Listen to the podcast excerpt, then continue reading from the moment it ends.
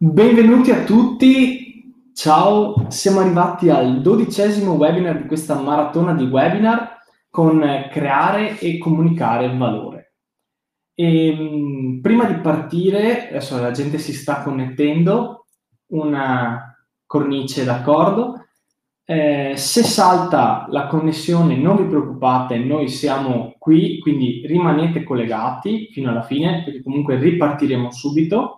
L'incontro durerà sempre un'oretta, massimo un'oretta e qualcosa, cercheremo di rimanere nei tempi e che dire, eh, questo è il, secondo me, a mio parere, eh, il punto forte di Claudio, che è qui con me, che vediamo se arriva anche lui in diretta, ed è, io l'ho seguito, quindi l'ho seguito per primo e creare valore è veramente il cavallo di battaglia di Claudio Valeri. Quindi io vi dico, mettetevi comodi perché sarà sicuramente una bomba. Claudio. Bomba, bomba, bomba perché, eh vabbè, dai, bomba così. Grazie Leo, grazie a tutti, grazie a tutti gli amici presenti e siamo arrivati al dodicesimo webinar della maratona di 13. Quindi possiamo già dire che la prossima settimana non finiremo, ma finiremo questa prima maratona di 13 e poi annunceremo quali saranno le prossime date. Tra l'altro approfitto anche perché abbiamo chiesto, abbiamo fatto un sondaggio e abbiamo chiesto gli orari migliori e sembra in prima posizione questo orario, cioè è rimasto in prima posizione fare i webinar sempre di venerdì alle 17, che l'idea originale era quella di mandarvi a casa presto, di farvi finire la settimana un po' più corta. E se vi va, dato che siete qui, vi chiedo di scrivere anche per voi quale sarebbe mh, un orario eh, preferibile e meglio ancora se riuscite ad andare a votare nel sondaggio che c'è eh, fissato in alto nella pagina di, del gruppo di Accademia del Valore. Allora, hai detto cavallo da battaglia di Claudio. Allora, sì, eh, io credo che ognuno di noi abbia un, uno scopo nella vita e probabilmente nello scopo nella vita eh, è anche nel, nell'affrontare proprie battaglie. Eh, qualcuno che ha visto qualche presentazione mia sa che ero un atleta di salto con l'asta, quindi ero, avevo un super fisico e adesso io qui non vi metto l'immagine, ma qualcuno magari lo sa, eppure da eh, ragazzo, da quando ho cominciato a fare sport, eh, ho sempre combattuto con il mio corpo, perché sono sempre stato gigante rispetto agli altri ma senza accorgermi che ci sono i giganti, ci sono gli scoiattoli, ci sono i leopardi, ci sono... all'epoca mi vedevo sempre eh, diverso e mai abbastanza come mi volevano i miei eh, coetanei, che poi era poi dopo tanto ho capito che era tutto un film mio, dopo tanti anni ai noi, e in, po- in, poche parole questa è stata una grande opportunità perché, mh, mm, e l'ho capito proprio mh, mm, una decina d'anni fa, quando ho cominciato a fare questo mestiere anche con la parte visibile, perché prima magari facevo il consulente e basta, adesso ho anche il lato un po' più visibile, quindi sono già dal 2013 che faccio eh, dei corsi a livello nazionale portando il gravity marketing. Ecco, più o meno da quel periodo là ho capito che probabilmente quelle difficoltà che eh, non mi facevano valutare erano lo scopo mh, della mia vita, cioè eh, aiutare me stesso e il maggior numero di persone a pensare che siamo esseri perfetti esattamente così come siamo stati creati. E quindi eh, diciamo che per me è sempre un corso magico perché chi l'ha avuto modo di frequentare, ehm, eh, diciamo che no, non c'è solo un, una didattica, ma c'è un'esperienza, un'esperienza fatta da, eh, da, da, tantissime emozioni, cose che ai noi con lo schermo magari non, non viviamo al massimo. Allora, Leo, sì. tu che conduci oggi, perché sennò... Eh, io, io mi collego, io mi collego. Gli faccio la domanda delle 100 pistole, o, o te, te l'hai preparata? Te l'hai preparata tu? Non lo so, dipende. io ce l'ho una domanda, ma... Eh, eh, falla, falla, falla, dai, che così ah, cominciamo. Mi collego a quello che ho appena detto, no? E c'è anche chi ha un problema molto vicino a quello che hai detto tu, che magari sa di valere, tanti imprenditori vengono, no? arrivano da noi e dicono, magari sanno di valere, sono arrivati a capire che valgono qualcosa, ma poi dicono non riesco a trasmetterlo fuori perché c'è anche questo, no? C'è chi magari non lo riconosce in sé, però c'è anche chi lo riconosce, quell'imprenditore che dice io ho del valore, come faccio a trasmetterlo fuori? Non riesco. Cioè, a noi è arrivata, so se ti ricordi Claudio, tutti i sondaggi che abbiamo fatto, indagini di mercato che abbiamo fatto con Union Camera del Veneto, uno dei problemi principali è che l'imprenditore non riesce a trasmettere verso l'esterno il proprio valore. È consapevole di valere, di avere un prodotto, un servizio di qualità, ma si rende conto di non riuscire a venderlo, perché alla fine poi l'imprenditore fa anche i conti con quello, no? ha il suo effettivo valore. Tu che cosa consigli a un imprenditore che si trova in questa situazione? Che cosa faresti tu?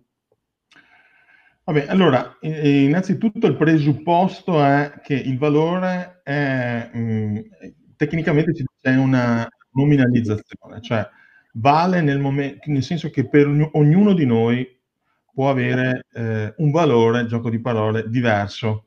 Cioè, eh, è chiaro che se io faccio cose ugualoidi quando cominciamo a introdurre un argomento, quindi eh, che sono la fotocopia della fotocopia della fotocopia della fotocopia della fotocopia di cose che già vedo, purtroppo le fotocopie delle fotocopie delle fotocopie sono smarrite, cioè sono chiare, non, non sono a colori, non sono più evidenti.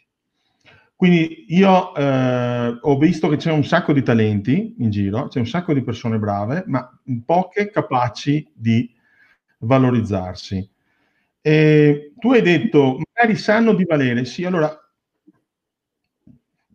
su questo ho un, un, po' di dubbi, nel senso che non sempre lo sanno, però mettiamo per un attimo che, lo, che siano eh, forti di autostima e, e stimino la loro capacità di valere. Ma ehm, il punto è che come mai ci sono persone in grado di vendere, che ne so, faccio un esempio nel mio settore, ci sono coach che vendono un'ora a 20 euro all'ora e ci sono coach che vendono una sessione a un milione di dollari? Mm. Per quale motivo? Allora io mi sono posto questa uh, domanda un po' di anni fa, ho detto, potrebbe essere perché loro sono circa un milione di volte più intelligenti di quello che vende a, a 20 euro all'ora? Non è questo. È probabilmente legato al fatto che eh, potrebbe essere che è legato al fatto delle persone che sono in grado di frequentare. Questo sì, e introduce un elemento di cui abbiamo parlato io e te un po' di webinar fa, che riguarda il posizionamento, cioè nel senso che se io vado a fare il coach dei milionari, posso magari ambire a essere pagato un milione di dollari, se vado a fare il coach delle casalinghe milionarie, magari lo stesso, ma se vado a fare il coach degli operai, è probabile che non riesco ad accedere a quel livello di valore. Quindi quello che sto facendo è farvi sganciare da quella che è la competenza, cioè non è la competenza, non è che ne sa un milione di volte di più. I fattori che rimangono sono il posizionamento, quindi la mia capacità di essere posizionato nel mercato giusto, di avere qualcosa che non è la fotocopia della fotocopia, ma soprattutto la mentalità. Ecco, quindi questo è un corso di mindset. Quando si parla di valore, noi in, in Accademia, Accademia del Valore è tutto un percorso di un anno legato al valore. Quindi parlare eh, in un'ora di webinar di valore quando noi apriamo il, web, il, il corso che dura una giornata dicendo ci vorrebbero 300 anni per poter eh, chiudere questo argomento è sicuramente una sintesi della sintesi della sintesi della sintesi.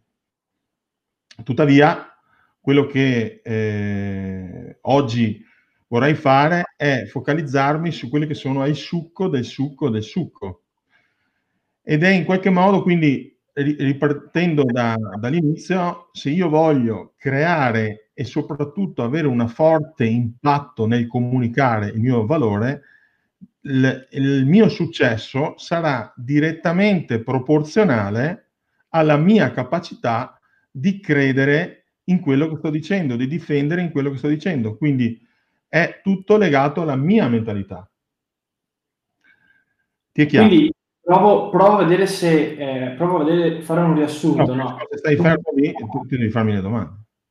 No, eh, per vedere se ho capito. No? Quindi dici, partiamo dal posizionamento, quindi prima verificare se quello che faccio è unico o quantomeno diverso rispetto agli altri. Ok.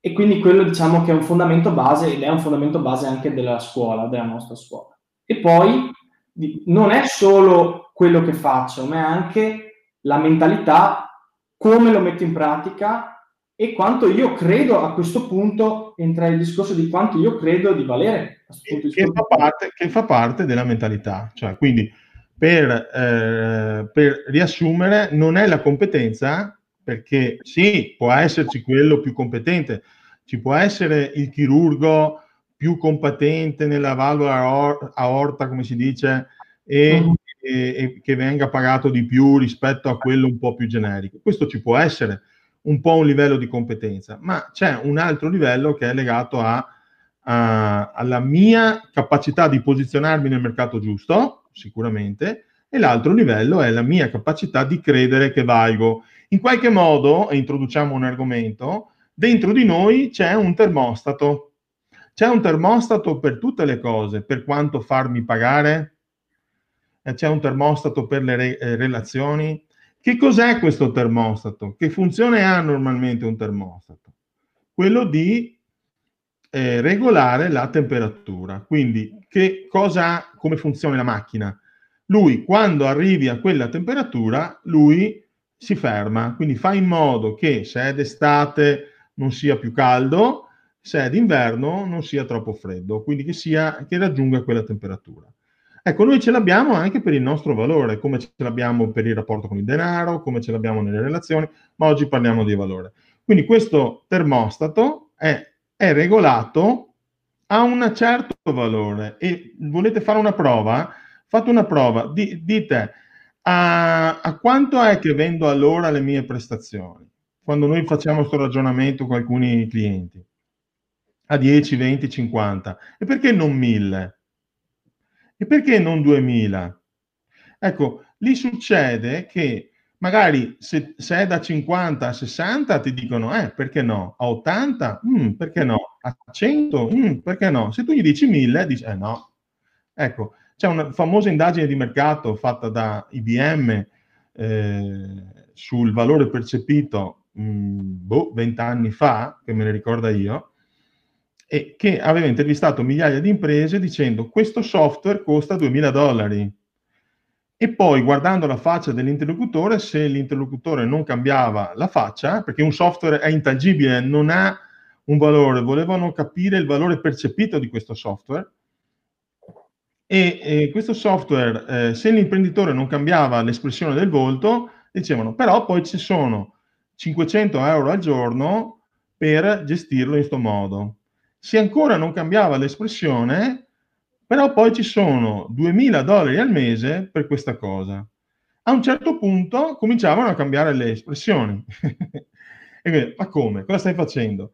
E questo succedeva che a un certo punto quindi avevano statisticamente visto qual era quella soglia emozionale di valore percepito di quel prodotto. E quindi avevano in qualche modo preso ad esame il termostato per quel tipo di prodotto su quel campione di riferimento. Però il bello del termostato è che lo possiamo regolare. Quindi, per, mh, mm, il fattore fondamentale che io vedo quando intervisto le aziende è che la maggior parte delle aziende non è capace di difendere il proprio valore perché non ci crede. Ecco perché prima noi dicevamo ci devi credere, devi ritornare ad avere quello che diciamo noi la luce negli occhi, no? Se ti ricordi i pilastri dell'impresa di valore, qua ce li ho sempre, il, uno dei pilastri è credere, quindi che è il secondo pilastro qua, credere. Cosa vuol dire credere? Se ti ricordi, vuol dire che quando è stata fatta l'azienda, quando è nata l'azienda, non avevano nulla di razionale questi imprenditori. Mi dovete scrivere qui sotto cosa c'era di razionale quando avete fatto l'azienda, specialmente in Italia, cosa c'è di razionale nel creare un'impresa che anche in questo periodo hanno dato il, il meglio di loro per farci vedere quanto ci stanno aiutando come agli imprenditori. Cosa c'era di razionale? Nulla. Quindi c'era il credere che con il proprio potenziale e il proprio team, quindi vedendo eh, io mi metto assieme con il mio socio, con il mio amico, con il mio operaio, prendo le mie esperienze, prendo le mie conoscenze, allora con questa squadra posso creare qualcosa che non esiste. E sono partiti. E non avevano nulla di razionale. E hanno imparato e si sono presi, ci siamo presi randellate sulla faccia tutti i giorni. Ecco, quella luce è resiliente, è imbattibile. Quella luce è quella che si trova a un livello di valore che fra un po' parleremo, perché c'è una scala di valore di tre livelli e c'è un livello di valore a cui parleremo. Dimmi tu, guidami. Io, io ti sta, volevo proprio chiedere, ma noi parliamo appunto che l'impresa quando parte si trova in una situazione di eh, creazione, cioè vuole creare qualcosa di nuovo, c'ha la luce negli occhi. E faccio la provocazione perché è una cosa che sentiamo spesso eh ma Claudio, eh ma adesso è difficile, io devo fatturare, cioè io non posso permettermi di fare queste cose, non ho tempo da dedicare a queste cose. Quante volte l'abbiamo sentito? Io almeno l'avrò sentito, sentirò una, una, volta sì e una no, questa qua. Eh, eh, cosa, diciamo, cosa diresti a che ti dice? Eh, dico che è vero, è vero, è difficile, ci vuole un sacco di tempo ci vuole un sacco di frustrazione, ma non hai alternative. Cioè, a parte lamentarti, che, tipo, che come sapete non è una strategia, dopo 5 minuti di lamentela, ok, cosa fai? Se non te l'ha mica ordinato il dottore di fare l'imprenditore, no? Hai deciso di creare qualcosa di nuovo. Se quel, quella creazione che stai, crea- che stai creando, gioco di parole, non ti soddisfa, perché cosa succede? che quando parti, parti con tutte le intenzioni, poi entri nella routine, poi entri nel, nel sotto stress, poi entri nell'incantesimo di quello che ti dicono gli altri e cominci a dire che è difficile, non si può fare, sarà impossibile. E come succede ai no- anche ai nostri clienti che ci dicevano è impossibile fare un evento sul magazzino noi che, che, non ne abbiamo mai fatti, portare 100 persone, e ne abbiamo portate 300. È impossibile coinvolgere le imprese edili che sono fuori a dipingere tutti i giorni e portarle a fare un evento in aula, e ne abbiamo portate 500. Ma non perché siamo bravi, ma semplicemente perché il primo passo che siamo riusciti a fare con quegli imprenditori è stato lavorare sul fargli demolire quelle credenze che dicevano che è difficile, che, che non si riesce a fare, che non si può fare, che è impegnativo a fare.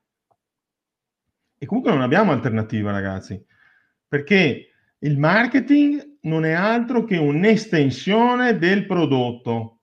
Quindi se io non innovo il mio modo di fare, non creo, non sono un creatore e non lo posso essere solo il giorno che nasce l'azienda, devo esserlo regolarmente. Se non innovo, non divento un creatore, non ho un'idea chiara, non ho una strategia, prima o poi cado.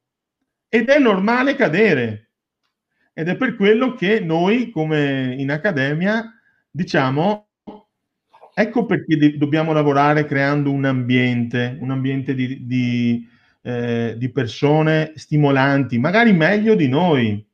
In primis, come diceva Luca, scelgo i collaboratori che siano più bravi di me a fare determinate cose, ma soprattutto scelgo, eh, creo le condizioni perché possano dire la loro. E quindi in qualche modo ho anche dai collaboratori, non solo dai soci, che dovrei averlo dai soci, ma non sempre c'è, ho eh, un gruppo di persone che mi possono aiutare e sostenere nel momento in cui io non ho più quella luce negli occhi. Ok? Adesso mi faccio prendere, infervorire, sai che non mi fermo più, quindi mi devi dire tu. No, no, beh, stai, stavi andando bene, stavi andando bene. E, ehm, quindi, se dovessi chiederti, mh, mm, abbiamo parlato dell'imprenditore che si trova appunto in questa situazione, che ha creato, eh, deve, deve, lavorare sul mindset per eh, portare avanti la, la, diciamo, la creazione del suo valore, deve lavorare molto su se stesso prima che sugli altri, si può aiutare creando un ambiente forte, di pari, che lo circonda e che lo sostiene, ma mh, mm, abbiamo l'ambito, eh, secondo me sarebbe anche interessante chiarire la, la, cosa, dei livelli, appunto, tecnicamente come li chiamiamo i livelli in cui si può trovare l'imprenditore, perché ne abbiamo parlato, ma mm-hmm. già sappiamo che esistono tre livelli no? in cui può trovarsi un imprenditore. Adesso ne parliamo. Eh, il marketing, come sapete, il marketing, che poi la gente pensa che il marketing sia solo una parte di quello che è il marketing, però diciamo quello che pensa la gente, il marketing è un amplificatore, un amplificatore. Quindi se io dentro di me non ho chiaro dove voglio andare e soprattutto, siccome stiamo parlando di valore, non ho chiaro quanto valgo e perché valgo di più, quindi non ho fatto un'analisi profonda di quali sono le mie differenze, i miei vantaggi competitivi, non ho, non ho fatto innovazione. Oh, se sei qui collegato e non hai fatto innovazione e sei la fotocopia della fotocopia della fotocopia della fo- fotocopia, è ovvio che fai fatica a difendere il fatto che ti debbano pagare di più degli altri. Quindi, premesso questo, se sei arrivato adesso, bisogna vedere che eh, il presupposto sia ho innovato, ho qualcosa di effettivamente almeno diverso dagli altri? Ecco il discorso di posizionamento. Ho qualcosa di unico? E siccome il marketing, come dicevamo prima, è un amplificatore, amplifica quello che siamo. E se siamo una fotocopia, lo dice a tutti. Se siamo invece con una diversità, un'unicità, può dire a tutti che abbiamo una diversità, un'unicità. Quindi io cosa farei? Lavorerei prima di andare, che tutti mi chiedono, perché il tema del, del webinar è creare e comunicare valore. La comunicazione del valore è un, mh, mm, la metterei sicuramente in eh, secondo piano. È chiaro che poi lo devi fare, perché se nessuno lo sa, ma la metterei in leggero secondo piano perché se tu non lo crei, quindi se tu non fai ricerca e sviluppo, non arrivi da nessuna parte. Noi sappiamo per esperienza che il 95-97% delle aziende fallisce nel posizionamento perché non ha fatto innovazione. Quindi cosa posiziono? Che cosa posiziono se sono ugualoide? Ecco perché il lavoro principale, se voglio creare valore, è lavorare sull'innovazione di prodotto. Hai parlato però dei tre livelli. I tre livelli sono molto legati a, sempre al mindset e alle cose che abbiamo detto prima, però li andiamo un po' a mettere in ordine.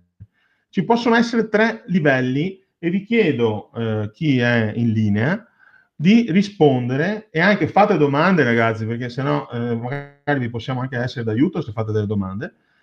Eh, vi chiedo di rispondere, adesso vedo che c'è una domanda, va bene, adesso la mando in onda. Eh, ehm, a che livello vi riconoscete? Allora, i tre livelli, Leonardo si è frizzato, cioè è ripartito. Vedete Leonardo? Vedete Leonardo? Sì, adesso vedete Leonardo. C'è anche in linea mio fratello, mio fratello eh, sarà 50 anni che mi segue, ma non, non, non mi vede nessuna... Adesso andrà via subito. Leonardo sei frizzato di nuovo. Ma ditemi se vedete Leonardo. Io vi vedo. Io ti vedo, lo so, però loro magari, non so, io ti vedevo bloccato. Vabbè, okay. detto questo, i tre livelli in cui ci possiamo trovare sono il primo livello, che in questo periodo di Covid ci sta aiutando tutti, è il livello eh, del quello che si chiama purtroppo della disperazione. Ovvero, noi abbiamo bisogno, quando andiamo da un cliente, abbiamo bisogno a tutti i costi di portare a casa quell'ordine. Perché? Perché dobbiamo pagare i conti, perché eh, siamo indebitati, perché non c'è stato il fatturato con il Covid. Secondo voi, se andiamo da un cliente a negoziare il nostro valore, se siamo nel livello del bisogno, se abbiamo bisogno, portiamo a casa più o meno valore. Ok. Quanti di voi oggi stanno vivendo in questa situazione? Che non c'è nulla di male, è importante che le conosciate tutti e tre. Adesso vedremo le, tutti e tre livelli, però è importante che sappiate che se siete sul bisogno non riuscirete mai a difendere il vostro valore. Per la cosa che vi ho detto prima, noi siamo capaci di portare valore in modo direttamente proporzionale alla nostra capacità di credere in quello che stiamo dicendo.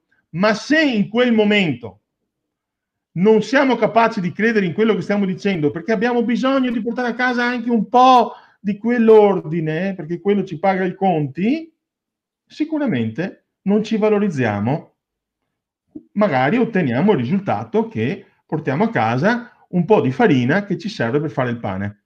Nulla di male. Questo è il primo livello. C'è un altro livello che si chiama razionalità. Ho chiesto questo prezzo perché tutti fanno così. Oppure perché si è sempre fatto così.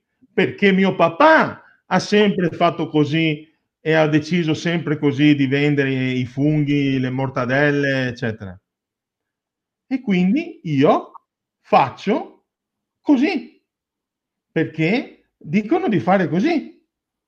Perché, e, e, e ricado, come si diceva prima, che eh, non credo sia possibile creare un evento del genere con 500 persone e quindi cosa succede? Secondo te, se io sono a guida di un'azienda, sapete la, chi di voi conosce la profezia autoavverante? Cioè se tu oggi immagini che ti inciampi, farai di tutto in modo conscio o inconscio per inciampare. Non c'è niente da fare. Ma per un semplice motivo, un semplice motivo, perché il cervello è fatto per confermare. Quindi se io ho un pensiero, lui dice, ah, confermato, ah, confermato. Quindi lui, il suo focus non è farti fare gli obiettivi, ecco, sei eh, sparito Leonardo, è sparito Leonardo. Il tuo focus non è farti fare, aspettiamo che ritorni Leonardo, Leo sei sparito, non è farti fare gli obiettivi, ma è eh, il tuo focus è, no, mi sono perso qua un attimo, è proteggerti, è confermarti, ecco, sta, sta entrando in Leonardo, 3, 2, 1 non si sa cosa è successo. Okay. Magie. È andato giù tutto. Sì, sì. È arrivato. Quindi il focus del cervello è quello di confermare quel pensiero che ha. E quindi se conferma il pensiero che ha, sta confermando il fatto che tu non, ehm, non, non riuscirai a fare quella cosa.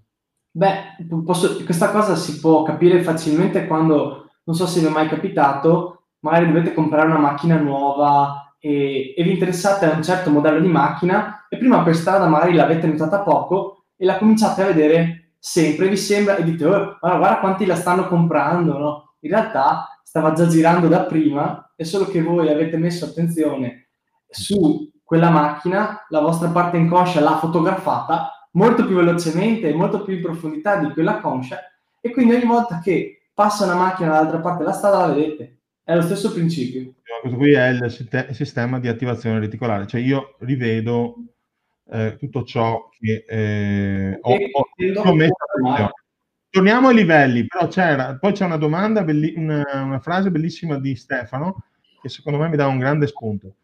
Torniamo ai livelli. I livelli, eh, quindi abbiamo detto un primo livello, eh, disperazione, ovvero ho bisogno di portarmi a casa quel risultato, che per noi maschietti voleva anche dire, facciamo una battuta, quando vado fuori, andavo fuori da giovane, andavo, eh, uscivo dicevo questa sera vado a cuccare, eh, era la volta buona che si andava in bianco, quando invece si andava fuori sereni e brillanti, come si suol dire, ecco che fai uscire il tuo diamante, la tua luce negli occhi, perché non hai il bisogno di ottenere quel risultato, fatalità, ti divertivi durante la serata.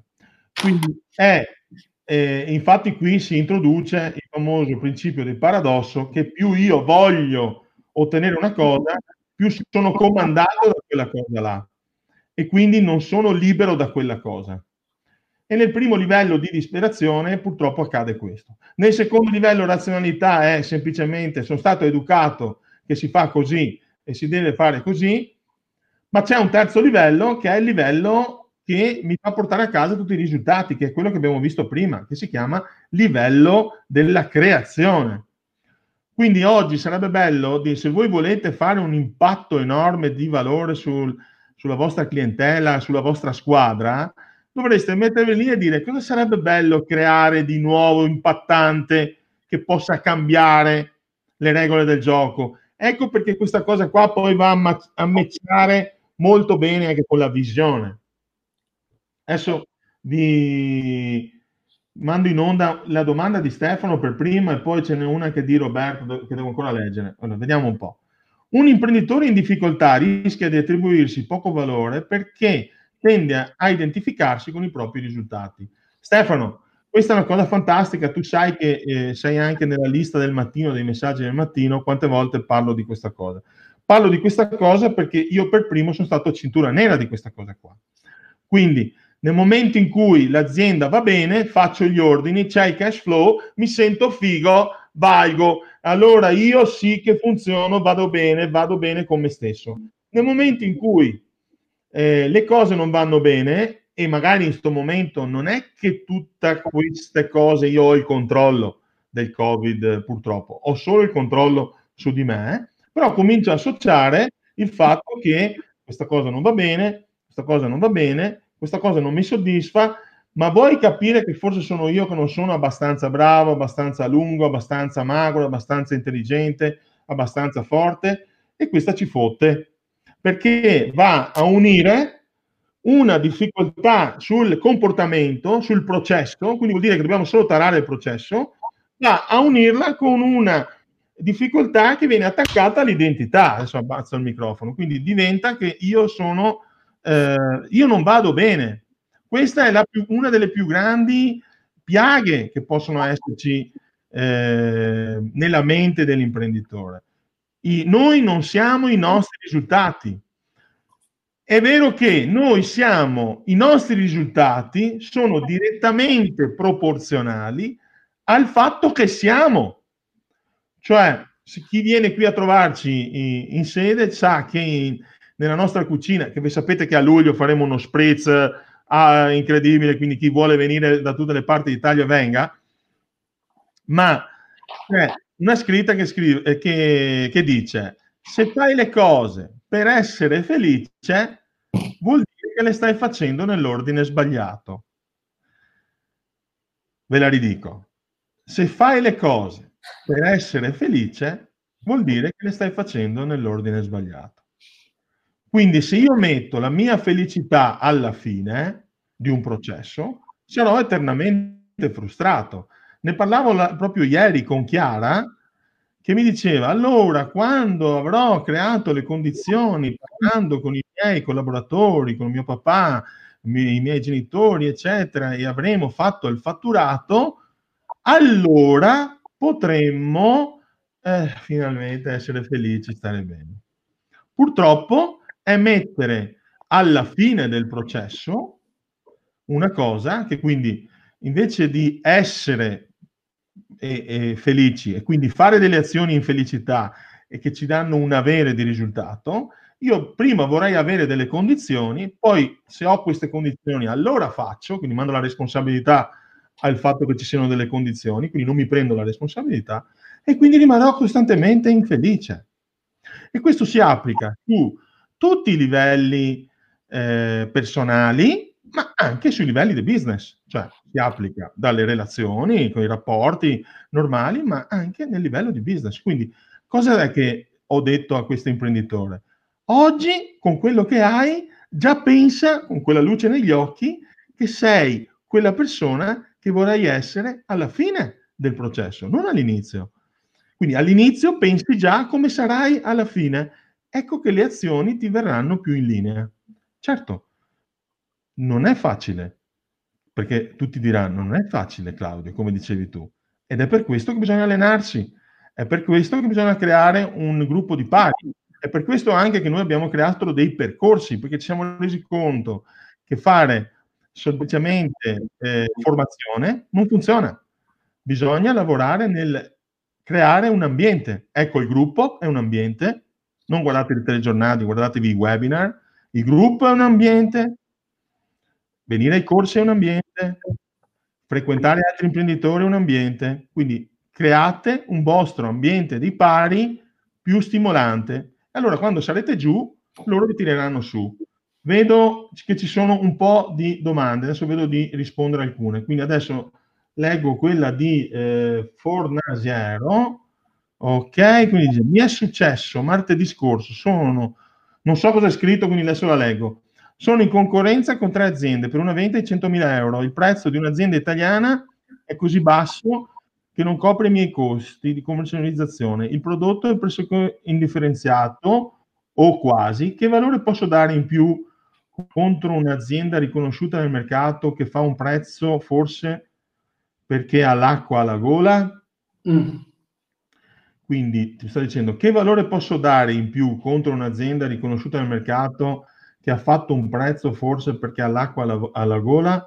Probabilmente oggi se tu non hai degli elementi differenzianti nella tua offerta e quindi stai parlando di prezzo, il cliente non vede il valore, compra il prezzo. Se non vede il valore, compra il prezzo dell'altro. Non puoi fare nulla se non lavorare sulla presentazione dell'offerta, dalle informazioni che vedo. Eh. A meno che non ci sia possibilità di ragionare su dei servizi correlati che possono fare da corollario al prodotto in essere. Quindi c'è un'altra cosa, quando noi lavoriamo su creare valore, molte volte ci capita che siamo in azienda e ci troviamo di fronte a aziende che hanno già un prodotto e quello che facciamo è cercare di innovare il prodotto stesso, se non è possibile cerchiamo di innovare la modalità con cui viene erogato il prodotto, cioè tutto ciò che viene, ehm, tutto ciò che c'è insieme al prodotto stesso, che può essere sia l'esperienza d'acquisto, che può essere sia i servizi correlati, che può essere la tipologia di assistenza che gli dai. Chiaramente non so che prodotto eh, commercializzi, ma eh, questo diciamo che in genere potrebbe essere una modalità di pensiero per arrivare a qualcosa. Ricordatevi, ricordatevi questo, questo algoritmo. L'algoritmo è se il cliente vi chiede il prezzo vuol dire che non vede il valore. Che non vuol dire che ha ragione lui, non siamo magari riusciti a, a trasmetterlo. Quindi, riassumendo, gli asset importanti che vi dovete portare a casa è che esiste un termostato dentro di voi e questo termostato lo potete regolare. Potete essere su tre livelli, se avete bisogno non portate a casa il risultato, se invece eh, vi trovate nella razionalità, lo stesso non potete accedere a un livello di valore molto alto perché non innovate. Il livello di valore più alto, quindi il rapporto di valore percepito, è quando riuscite a essere nel livello della creazione. Qual è il più bravo venditore del mondo? Quello che non ha bisogno di vendere. Tanto è vero che molte aziende stanno capendo che magari se mandano i tecnici, i loro tecnici, quelli che fanno informatica, eccetera, a parlare della soluzione e a, a far capire mh, qual è la loro differenza, cioè il come fanno le cose, ma vendi- non sono orientati a vendere, quindi non sono orientati a vendere, fanno delle, molte più vendite. Quindi il miglior venditore del mondo è colui che sa come funziona questa cosa qua e crede nella propria proposta. Quindi eh, ritorniamo alla frase iniziale, ha coscienza che la sua capacità di difendere il valore è direttamente proporzionale a quanto lui crede nella propria proposta e nella propria unicità della proposta. Perché in fondo eh, dovrete portare il cliente verso di voi e se non credete a voi in modo pieno, anche in, in termini inconsci, non ce la fate. Non ce la fate. Volevo dire una cosa, Claudio, mi, mi collego al discorso di credere, no? Quindi credere, tante volte noi facciamo le cose e non vediamo subito i risultati, che i risultati abbiamo capito possono essere di tantissimo tipo, tantissimi tipi, possono essere risultati del che sto meglio io, risultati del ho più tempo per me, i risultati sono, diciamo, soggettivi, no? Però per arrivare a raggiungere quella tipologia di risultato bisogna credere, bisogna avere fede e l'imprenditore, se fosse facile fare l'imprenditore, tutti quanti sarebbero, eh, cioè, lo farebbero, no? L'imprenditore invece ha proprio il compito, secondo me, di credere in quello che fa e di avere fede. Tante volte i risultati non arrivano subito ed è quello che eh, a volte spegne l'entusiasmo di tanti imprenditori che magari abbiamo conosciuto. Magari all'inizio c'è la, la botta no, di energia, parti con la grande idea, dopo si smorza. Invece eh, l'avere fede è quello che permette all'imprenditore di mantenere alto il livello di energia, di continuare a, eh, a credere nel, nel, risultato e questo lo tiene. Aiutami Claudio, mi viene la parola, ma... Ehm, sì, eh, allora, mentre che ehm, dicevi questa cosa, ti ho cercato un, un video che eh, sintetizza secondo me questa, questa, parte qua, che è un video che, di un formatore che stimo, che parla proprio mh, di come noi viviamo eh, il nostro sogno, che poi è la stessa cosa, cioè il credere è come noi viviamo il nostro sogno. Ve lo mando in onda, quindi non ho mai mandato in onda un video durante la diretta, però credo che possa essere interessante, quindi prendetevi un paio di minuti e guardate e ascoltate attentamente. Ti blocco il microfono e ti tolgo un attimo. Eh. Ok. Ok, vado qua.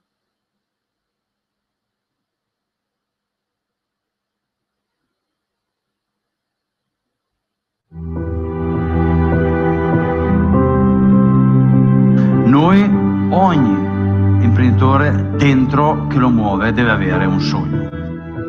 Se lo dobbiamo farlo, dobbiamo farlo, dobbiamo fare, eh, e lo dobbiamo è il verbo sbagliato. È il meccanismo più potente che ci può portare fuori da questa situazione. Ecco, io voglio farlo, voglio farlo. Quindi uno deve avere il driver che parte da dentro. Se uno ha il sogno, ha il driver che parte da dentro. Se uno invece deve farlo, è dura tutti i giorni. Io voglio farlo. Perché il sogno influenza completamente tutta la nostra visione. Il sogno influenza i nostri pensieri. E come diceva Sant'Agostino, curati dei tuoi pensieri perché diventeranno le tue parole. Curati dei tuoi pensieri perché diventeranno le tue parole. Curati delle tue parole perché diventeranno le azioni. Allora è importante, è importante perché quando sentiamo persone che continuano a parlare in maniera negativa, è perché pensano in maniera negativa. E se pensano in maniera negativa, parlano in maniera negativa e agiranno in maniera negativa. E per quelli non c'è sogno che possa, non potrà mai andare bene quell'azienda curati delle tue azioni perché creeranno le tue abitudini. Cura le tue abitudini perché diventerà il tuo carattere. Cura il tuo carattere perché diventerà il tuo destino.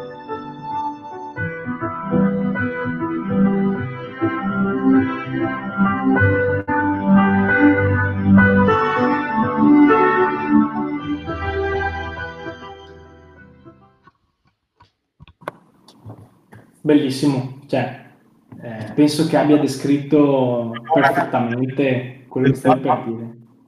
Sì, è una buona sintesi del fatto di quello che abbiamo detto noi anche altre volte, anche con Gina, di avere un perché forte, un perché che si unisce al, al sogno, eh, mi rende resiliente nei momenti di difficoltà, come questi, perché fuori ragazzi l'asticella se la alzeranno. E come diceva Maurizio Zordan, eh, che per chi di voi non ha seguito la diretta sull'auto-organizzazione, e fuori nel, nel 2008 ci è stato detto che c'era una crisi mai avvenuta prima dal 1929. Sono passati 12 anni, ne abbiamo avuta una peggiore. È probabile che se non c'è due senza tre, non lo auguro a nessuno, ma che ci siano momenti ancora maggiori di difficoltà. Come li supero? Come divento resiliente? Se non ho un sogno forte. E il sogno non è solo fatturare, ragazzi. Il sogno è trovare quella luce iniziale che vi faceva vedere che potevate fare tutto, fare la differenza. Questo è. E che poi avete cominciato a credere con un incantesimo a quello che vi dicevano fuori. Questo è. Quindi lo scopo principale è mantenere forte questa luce, questo sogno. Se questa luce questo sogno c'è, sei più resiliente, sei più forte, sei imbattibile, sei invincibile. E poi mi scaldo perché dopo c'è questa roba. Allora, eh, ci sono un paio di domande. Allora, innanzitutto, show che vedo qua, Giuseppe Armando. Claudio, l'ha riscritta sotto meglio. Ho visto che c'è. Sotto meglio perché non era sicuro. Oh, via. Eccola. Ok. Per comunicare il mio valore, ok Posso usare eh, i dettagli tecnici del prodotto anche se solo un esperto tecnico può percepire unicità e il suo vero valore. L'utente finale non ha questa expertise. Mm. Intanto ti sei corretto perché in quella di prima avevi scritto una cosa, Giuseppe, che se quando la leggevo ti, ti mordevo perché avevi scritto che non riesci a comprenderlo, avevi scritto su quella di prima quindi avevi mandato la responsabilità al cliente. Poi hai fatto bene, hai detto aspetta che se lo scrivo, Claudio eh, lo vede. E... Io ho provato a salvarti, eh, dopo. Mi morde. Allora, quindi intanto smittiamo un altro eh, mito del prodotto, non gliene frega una mazza a nessuno. Yeah. Mettetele di descrivere il prodotto. Voi dovete diventare l'unica scelta. Unica scelta vuol dire che avete un'unicità forte quindi se purtroppo per una serie di motivi avete un prodotto ugualoide eh, e andate a parlare di caratteristiche, siete fottuti. Quindi il cosa fate è poco interessante. Sapete che ci sono i tre livelli, il cosa fate è poco interessante, il come lo fate può diventare interessante se avete un processo, come dire, un, una formula magica, se avete qualcosa di unico che altri non fanno l'esempio di posizionamento più famoso, bla bla bla bla bla bla bla bla, bla di Geox, la scarpa che respira. Cioè, ho una, qualcosa, una formula magica che gli altri non hanno. Terzo è il perché lo faccio, che è quello che continuo a dire. Cioè, se non ho elementi differenzianti, acchiappi di più un cliente sul valore parlando del tuo perché, del perché forte che hai, piuttosto che del eh, cosa fai o delle caratteristiche tecniche del prodotto. Le caratteristiche tecniche del prodotto fanno abbassare il valore, fanno diventare una noia mortale. Parla piuttosto della soluzione del problema e dai valore al, pro- al problema. Quindi una de- delle cose che noi diciamo nel corso di creare valore è che no, eh, devi riuscire a capire l'entità del problema del cliente e vendere eh, il, um, il, valore di, di, di, della soluzione a quel problema. Un esempio semplice se io devo fare un software che risolve il problema e mi ci vogliono 100 ore e le vendo a perché sono stato abituato così, ho sempre fatto così, e le vendo a 60 euro l'ora, quindi le vendo, a, vendo il software a 6.000 euro, ma quel software risolve un problema da un milione di euro, non sto portando a casa valore, non sto facendo una vendita a valore sto, sono nel livello della razionalità. Si è sempre fatto così. Se voglio portare maggior valore aggiunto, devo capire quanta è l'entità del problema che sto risolvendo. Un milione di euro. Bene, da 6.000 a un milione di euro posso chiedere di più? Pu- può valere di più perché risolve un problema da un milione? Se sì, allora posso andare a un livello più alto. Però ci devo credere, e ritorno là. Perché dopo c'è qualcuno che dice, eh no, ma Claudio, ma gli altri fanno così e rimango là. Vediamo, c'è un'altra domanda. Uh, pa, pa, pa, Infatti, non so chi è.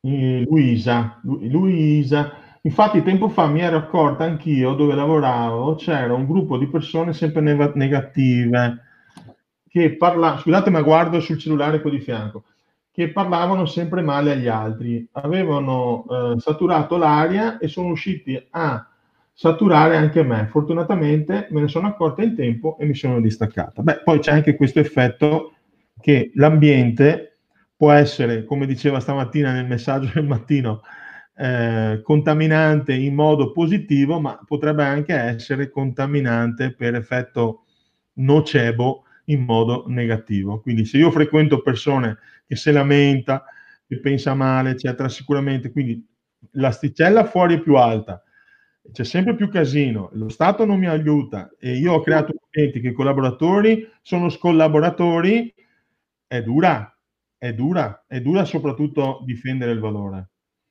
Però qui c'è stata una cosa, aggiungo solo, che comunque ti si è presa la responsabilità di uscire da quell'ambiente. Quindi comunque c'è chi invece continua soffrire, stare male e magari rimane all'interno di quell'ambiente, anche se magari eh, cioè, non fa più per lui, perché appunto si è sempre fatto così, rimane lì dentro. Bravo Leo, dire responsabilità, primo pilastro di mindset. Non possiamo prendere nulla, ecco perché prima stavo mordendo la giugulare Giuseppe che aveva scritto il post dicendo il cliente non capisce. Non è mai il cliente che non capisce, siamo noi che semmai non siamo capaci a farci capire. Eh, in comunicazione non conta l'intenzione, conta ciò che arriva. Qui c'è una domanda, vediamo un po'. Eh? Il cliente, secondo me, deve avere fiducia prima di tutto di chi vende e poi tramite il venditore credere nel prodotto. Il cliente deve entrare nel sogno dell'imprenditore e vedere il prodotto con gli stessi occhi.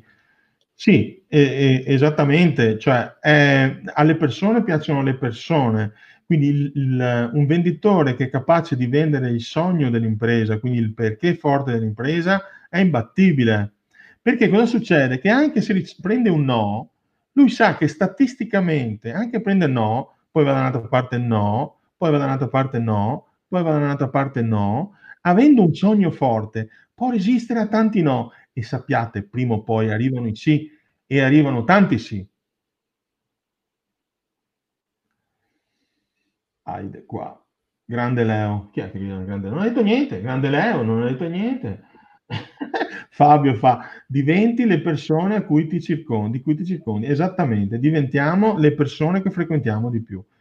Quindi se siamo in qualche modo eh, stati abituati a frequentare eh, persone che non ci stimolano, di questo parlavamo prima Leo, no? si diceva sì, però se io ho... Cos'è che mi dicevi? Cosa che ti dicevo? Sai che è una memoria che va da 5 secondi fa a 4 secondi? No, ti ho messo la prova perché, eh, no, eh, si diceva il fatto che eh, siamo le 5 persone che frequentiamo oh, di più. Certo. Quindi se le 5 persone che frequentiamo di più sono, tra virgolette, già gli amici, già un bel problema alle volte eh, dover fare un ragionamento su frequentarli o sulla frequenza di frequentarli se queste persone poi cominciano a essere anche parenti, il problema Compagni, è compagna. Quindi, eh, quindi il lavoro può essere un bellissimo ambiente da creare, una bellissima occasione da creare per creare e circondarsi di persone stimolanti. Quindi e questo vi, ci fa resistere nel momento in cui abbiamo maggiori di, difficoltà. Uh, poi, Fabio diceva, se non conosciamo qualcuno basta leggere le autobiografie di grandi personaggi. Sicuramente la leggere, studiare, aprire la mente ci apre alle possibilità e ci aiuta ad andare nel livello della creazione. Già io, Leonardo lo sa perché ogni volta ha il terrore che ogni due minuti dico ho un'idea e sono sempre su, su quel livello là, eh, nel momento in cui mi metto a leggere e a studiare non vi dico, cioè aumenta di 10 volte, 20 volte. E qui è perché non, se, non, non mi trovo mai... Eh, cos'è che ha scritto qua? Come posso fare? Non mi trovo mai, siete sempre in diretta. Sauro, non è vero non ci trovi mai! Sauro. Sempre, ci trovi sempre, Sauro, ci trovi sempre, bravo. Eccolo qua. Eh, dove eravamo, Leo? Beh, sono arrivate, è passata un'ora, cioè neanche, neanche accorgersi. E, ehm, quindi, per sintetizzare, abbiamo capito che se voglio f- aumentare il mio valore dipende da sicuramente un aspetto tecnico, il posizionamento. Il posizionamento dipende da un aspetto di innovazione, quindi devo aver creato qualcosa di nuovo, eh, quantomeno diverso, meglio se unico, e questo mi aiuta molto perché altrimenti in comunicazione comunicheremo che siamo ugualoidi.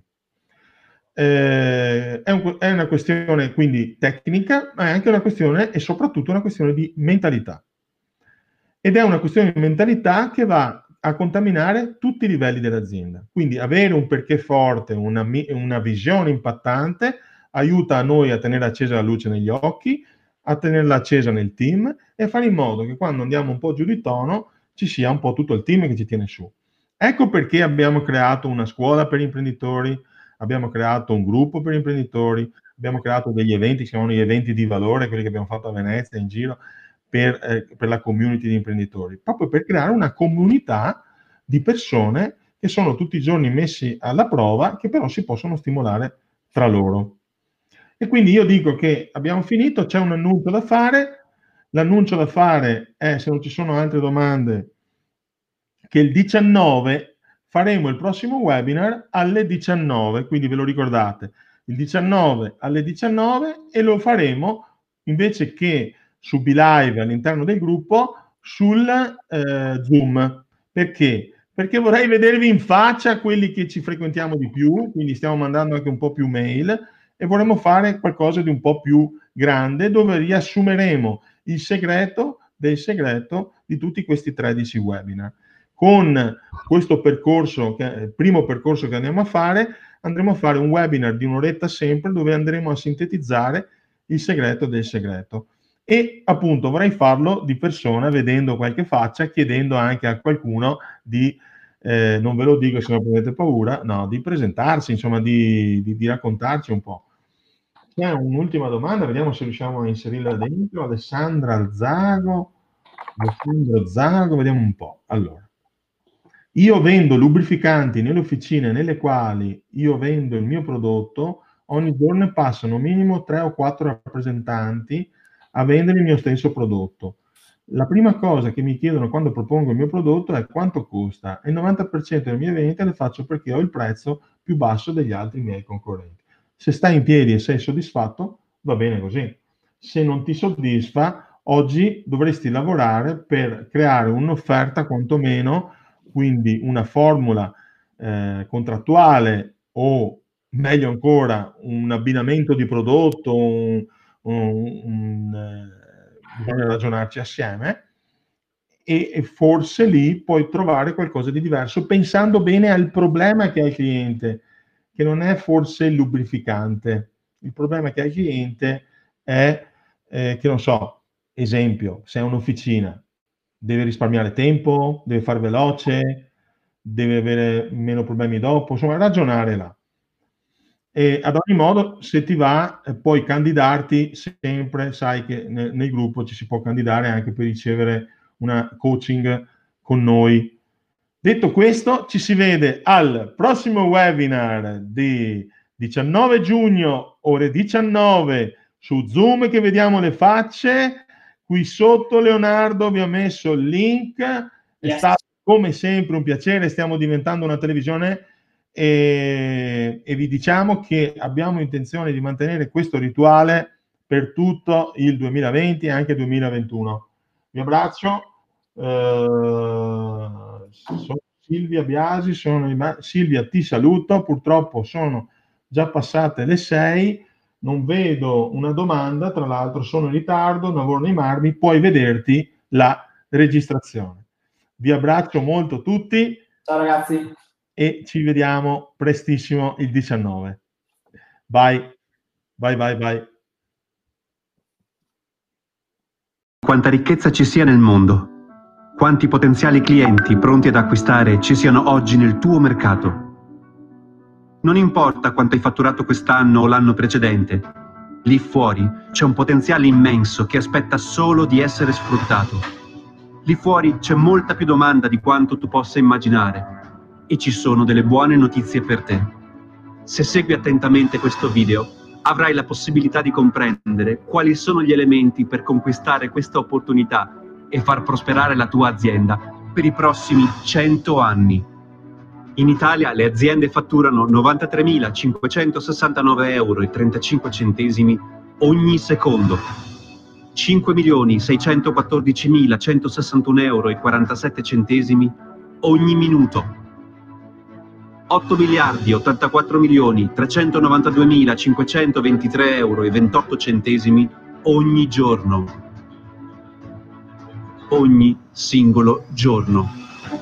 A tutti viene spontaneo farsi questa domanda. E quindi, come posso fatturare sempre di più?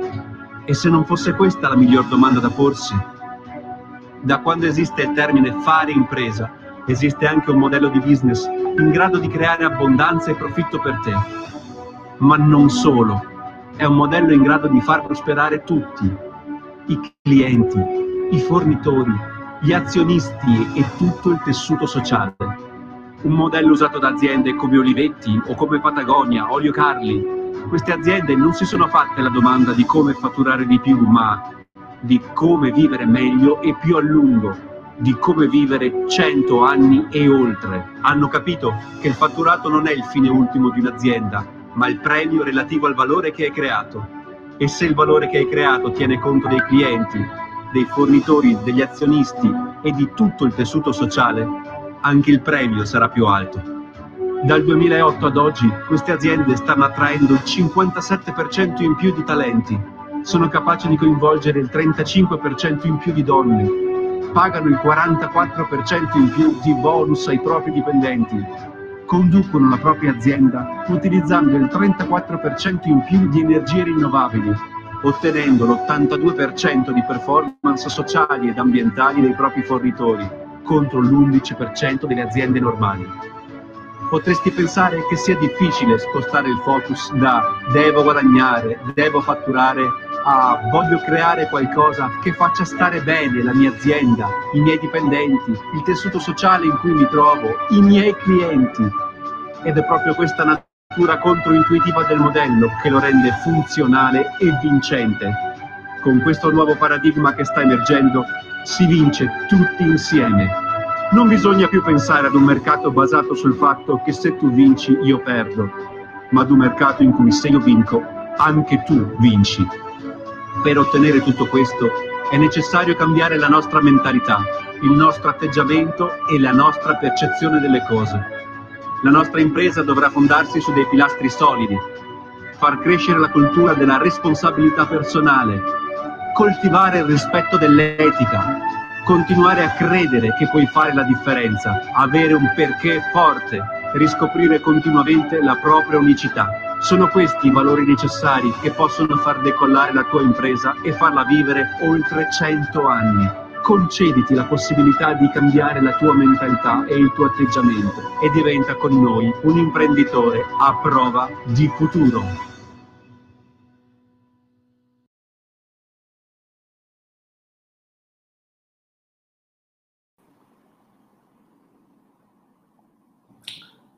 Benvenuti a tutti, ciao, siamo arrivati al dodicesimo webinar di questa maratona di webinar con creare e comunicare valore. E, ehm, prima di partire, adesso la gente si sta connettendo, una cornice d'accordo. Eh, se salta la connessione non vi preoccupate, noi siamo qui, quindi rimanete collegati fino alla fine perché comunque ripartiremo subito.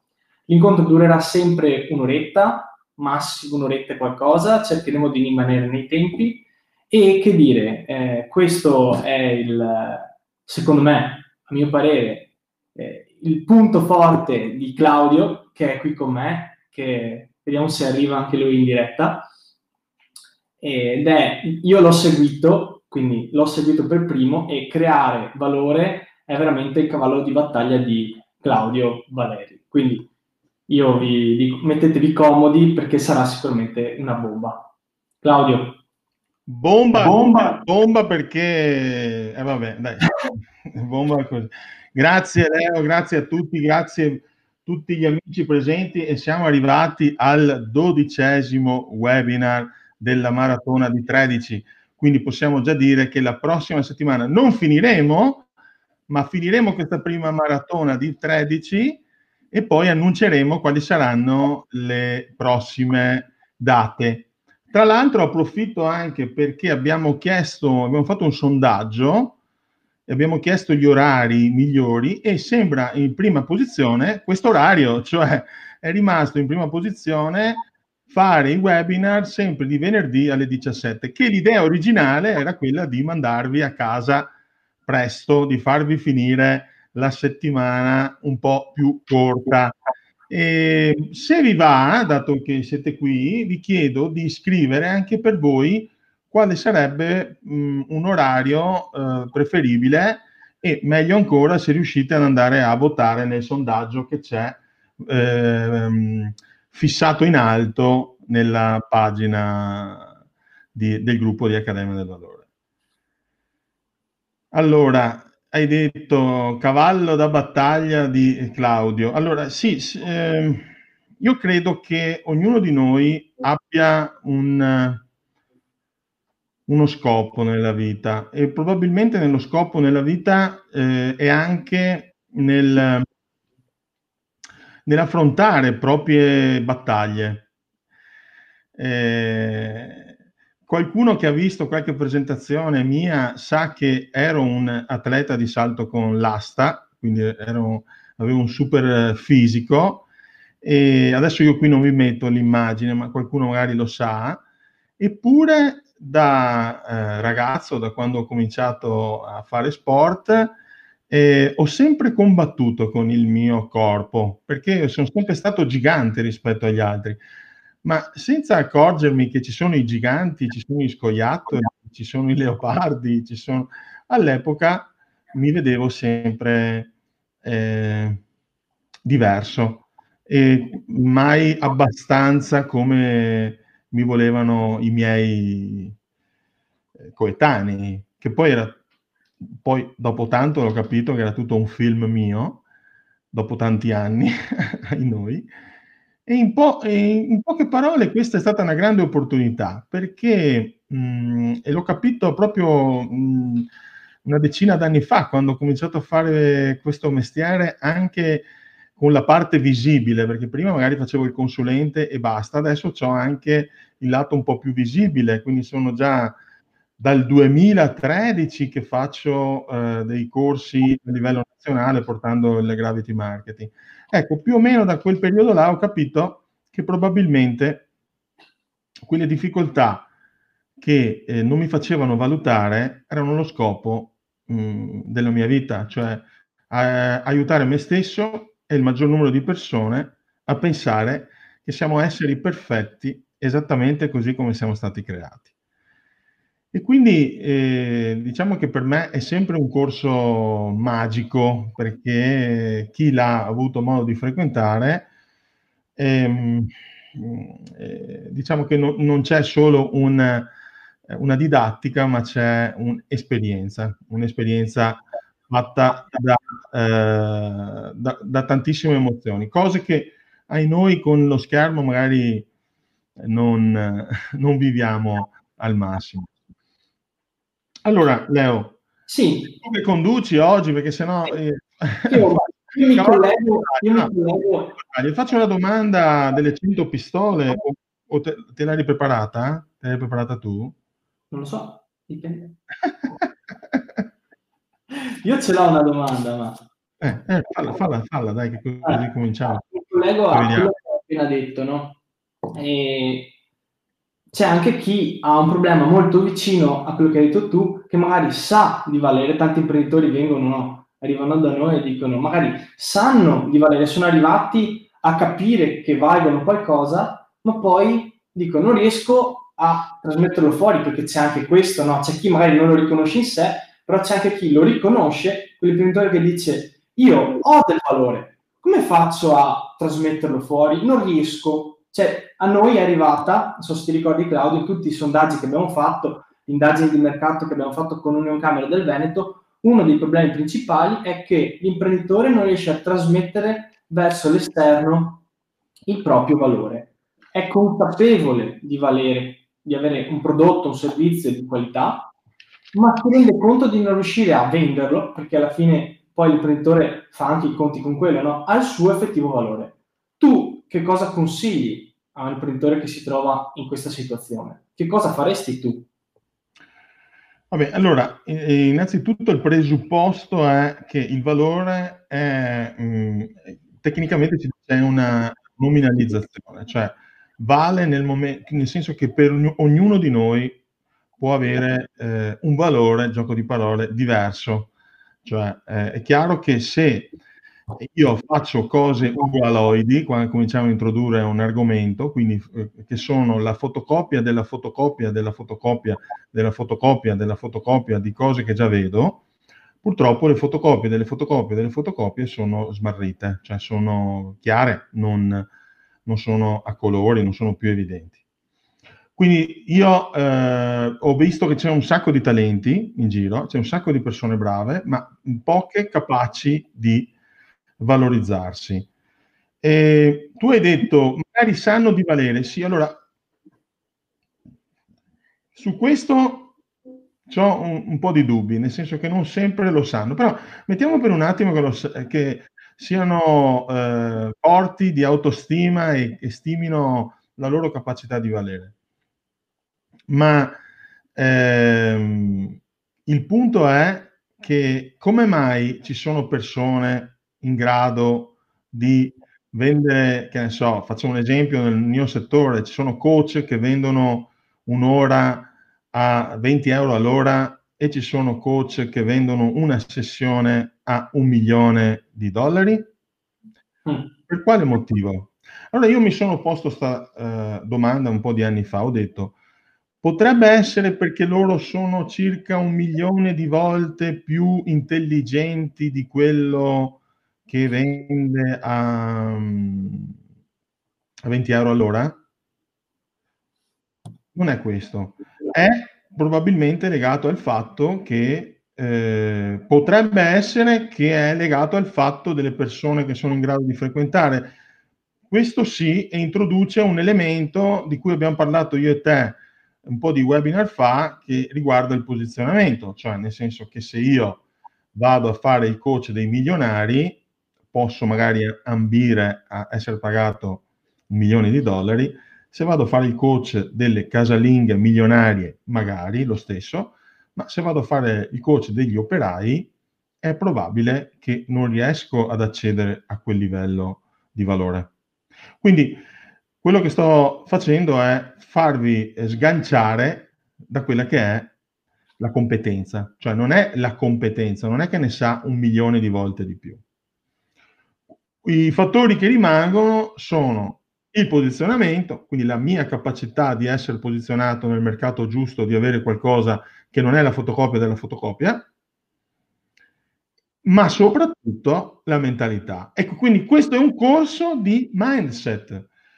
Quando si parla di valore, noi in, in accademia, Accademia del Valore è tutto un percorso di un anno legato al valore. Quindi parlare eh, in un'ora di webinar di valore quando noi apriamo il, web, il, il, corso che dura una giornata dicendo ci vorrebbero 300 anni per poter eh, chiudere questo argomento è sicuramente una sintesi della sintesi della sintesi della sintesi. Tuttavia, quello che eh, oggi vorrei fare è focalizzarmi su quelli che sono il succo del succo del succo.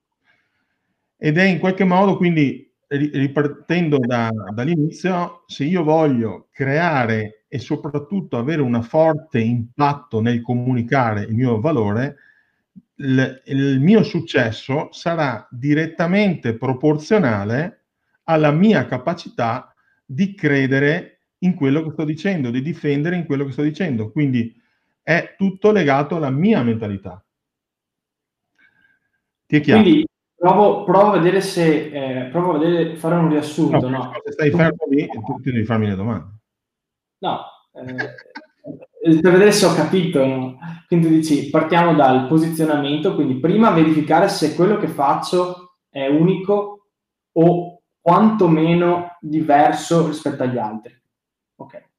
E quindi quello diciamo che è un fondamento base ed è un fondamento base anche della scuola, della nostra scuola. E poi non è solo quello che faccio, ma è anche la mentalità, come lo metto in pratica e quanto io credo a questo punto, entra il discorso di quanto io credo di valere. Che fa, parte, che fa parte della mentalità, cioè quindi per, eh, per riassumere non è la competenza, perché sì, può esserci quello più competente, ci può essere il chirurgo più competente nella valvola aorta, come si dice, e, mm. e, e, che venga pagato di più rispetto a quello un po' più generico. Questo ci può essere un po' un livello di competenza, ma c'è un altro livello che è legato a, a, alla mia capacità di posizionarmi nel mercato giusto, sicuramente, e l'altro livello è la mia capacità di credere che valgo. In qualche modo, e introduciamo un argomento, dentro di noi c'è un termostato.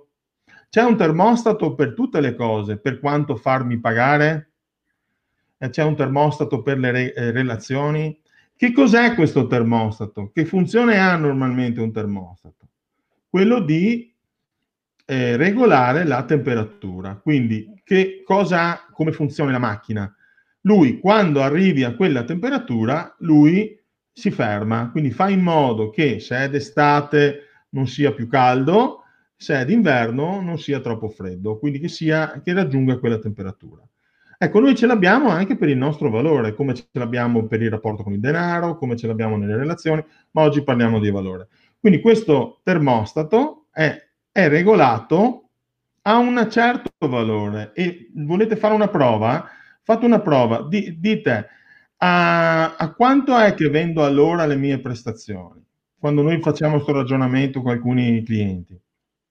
A 10, 20, 50. E perché non 1000? E perché non 2000?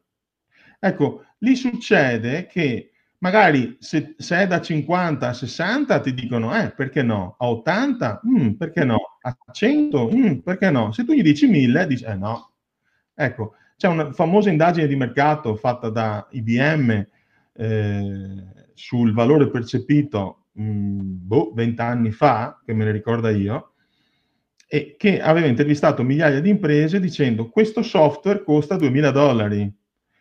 E poi guardando la faccia dell'interlocutore, se l'interlocutore non cambiava la faccia, perché un software è intangibile, non ha un valore, volevano capire il valore percepito di questo software.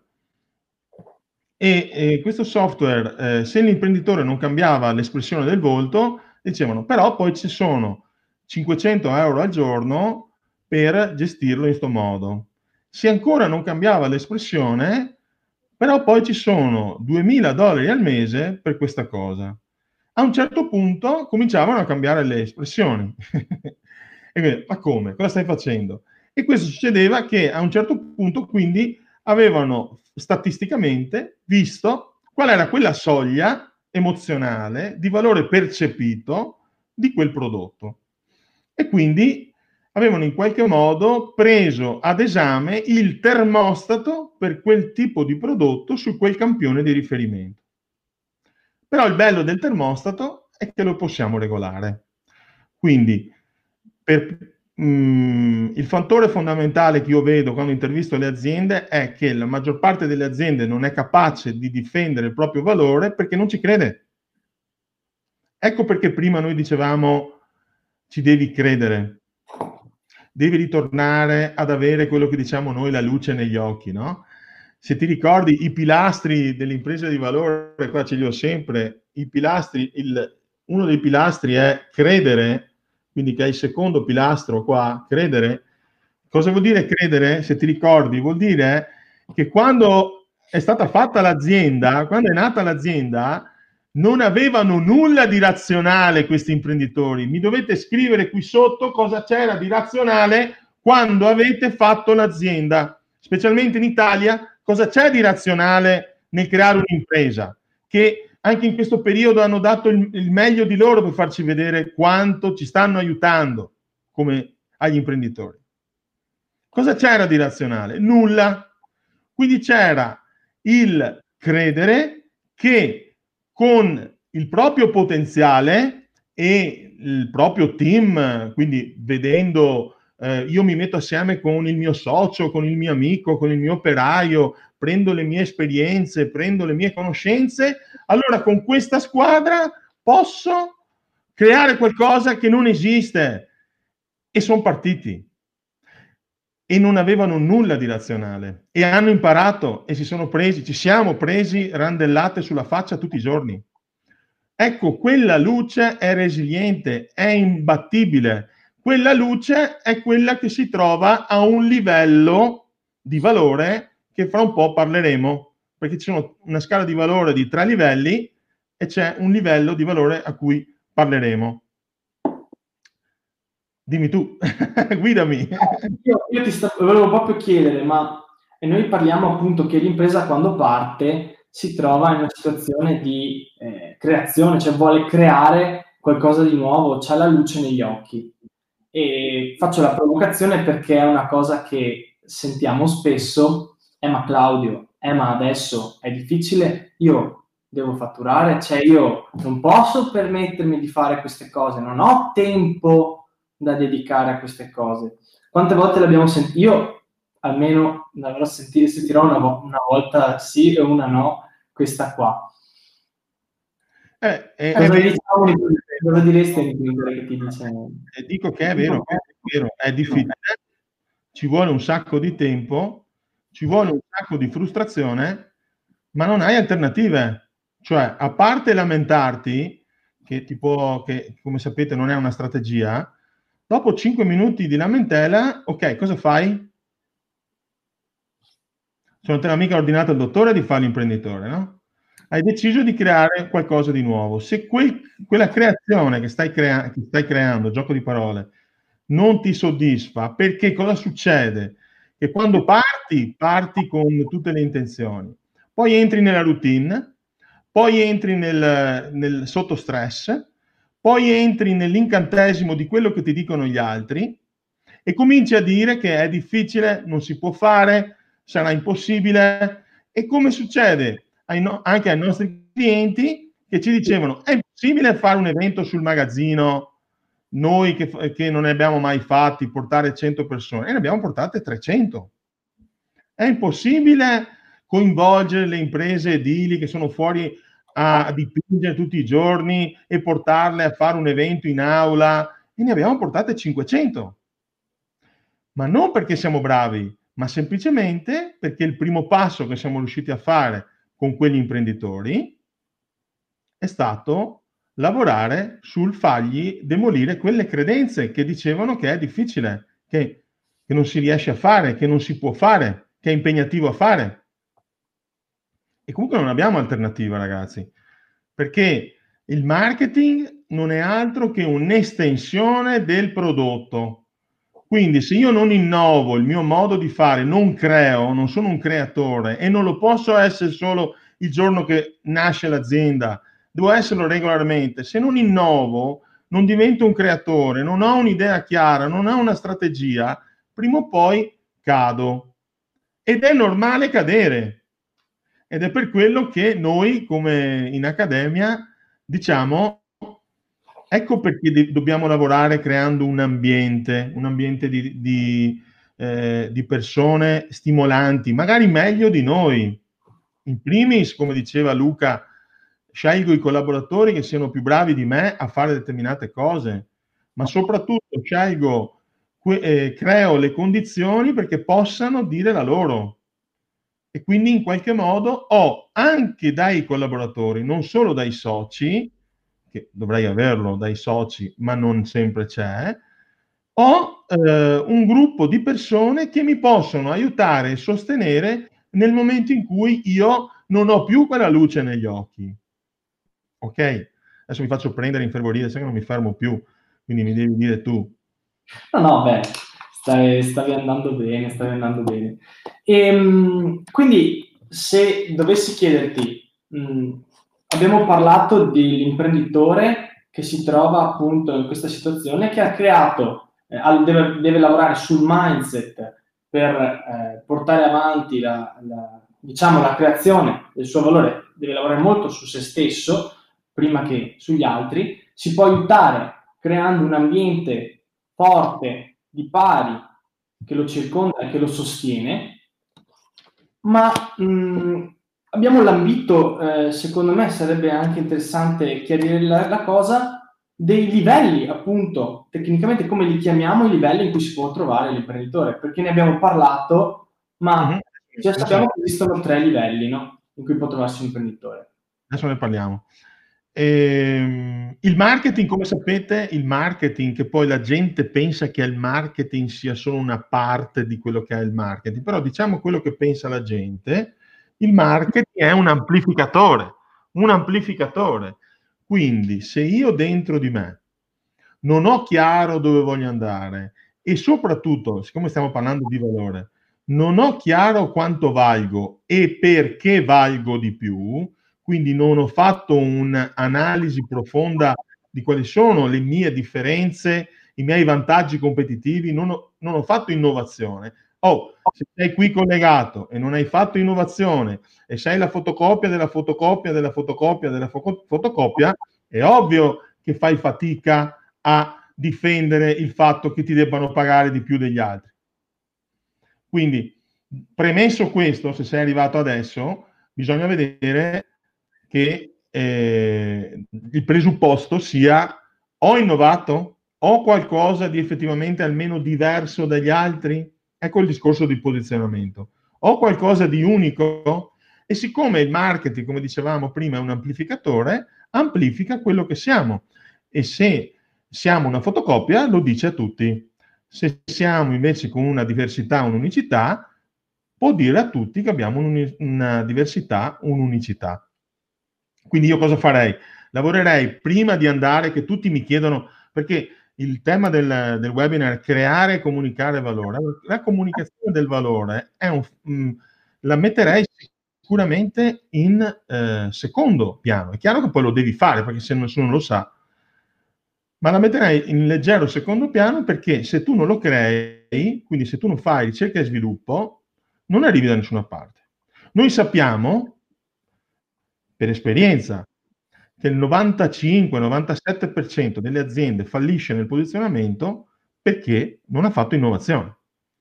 Quindi cosa posiziono? Che cosa posiziono se sono ugualoide? Ecco perché il lavoro principale, se voglio creare valore, è lavorare sull'innovazione di prodotto.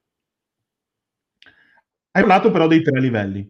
I tre livelli sono molto legati a, sempre al mindset e alle cose che abbiamo detto prima, però li andiamo un po' a mettere in ordine. Ci possono essere tre livelli e vi chiedo, eh, chi è in linea, di rispondere e anche fate domande ragazzi, perché sennò eh, magari vi possiamo anche essere d'aiuto se fate delle domande. Eh, vi chiedo di rispondere, adesso vedo che c'è una domanda, va bene, adesso la mando in onda. Eh, ehm, a che livello vi riconoscete? Allora, i tre livelli, Leonardo si è frizzato, cioè è ripartito. Vedete Leonardo? Vedete Leonardo? Sì, adesso vedete Leonardo. C'è anche in linea mio fratello, mio fratello eh, sarà 50 anni che mi segue, ma non, non, non mi vede nessuna... Adesso andrà via subito. Leonardo sei frizzato di nuovo. Ma ditemi se vedete Leonardo. Io vi vedo. Io ti vedo, lo so, però loro magari, non so, io ti vedevo bloccato. Vabbè, okay. detto questo, i tre livelli in cui ci possiamo trovare sono il primo livello, che in questo periodo di Covid ci sta aiutando tutti, è il livello eh, del quello che si chiama purtroppo della disperazione. Ovvero, noi abbiamo bisogno, quando andiamo da un cliente, abbiamo bisogno a tutti i costi di portare a casa quell'ordine. Perché? Perché dobbiamo pagare i conti, perché eh, siamo indebitati, perché non c'è stato il fatturato con il Covid. Secondo voi, se andiamo da un cliente a negoziare il nostro valore, se siamo nel livello del bisogno, se abbiamo bisogno, portiamo a casa più o meno valore. Ok. Quanti di voi oggi stanno vivendo in questa situazione? Che non c'è nulla di male, è importante che le conosciate tutti e tre. Adesso vedremo le, tutti e tre livelli, però è importante che sappiate che se siete sul bisogno non riuscirete mai a difendere il vostro valore. Per la cosa che vi ho detto prima, noi siamo capaci di portare valore in modo direttamente proporzionale alla nostra capacità di credere in quello che stiamo dicendo. Ma se in quel momento non siamo capaci di credere in quello che stiamo dicendo perché abbiamo bisogno di portare a casa anche un po' di quell'ordine, perché quello ci paga i conti, sicuramente non ci valorizziamo, magari otteniamo il risultato che portiamo a casa un po' di farina che ci serve per fare il pane. Nulla di male. Questo è il primo livello. C'è un altro livello che si chiama razionalità. Ho chiesto questo prezzo perché tutti fanno così. Oppure perché si è sempre fatto così. Perché mio papà ha sempre fatto così e ha deciso sempre così di vendere i funghi, le mortadelle, eccetera. E quindi io faccio così, perché dicono di fare così. Perché, e, e, e ricado, come si diceva prima, che eh, non credo sia possibile creare un evento del genere con 500 persone e quindi cosa succede? Secondo te, se io sono a guida di un'azienda, sapete la, chi di voi conosce la profezia autoavverante?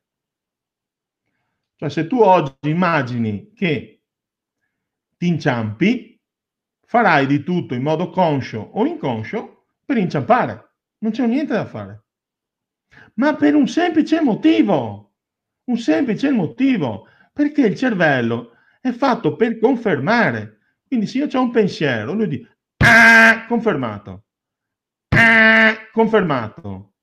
Quindi lui, il suo focus non è farti fare gli obiettivi. Ecco, sei sparito Leonardo è sparito Leonardo. Il tuo focus non è farti fare, aspettiamo che ritorni Leonardo, Leo sei sparito, non è farti fare gli obiettivi, ma è eh, il tuo focus è, no, mi sono perso qua un attimo, è proteggerti, è confermarti, ecco, sta, sta entrando in Leonardo, 3, 2, 1, okay, non si sa cosa è successo, okay. Magie.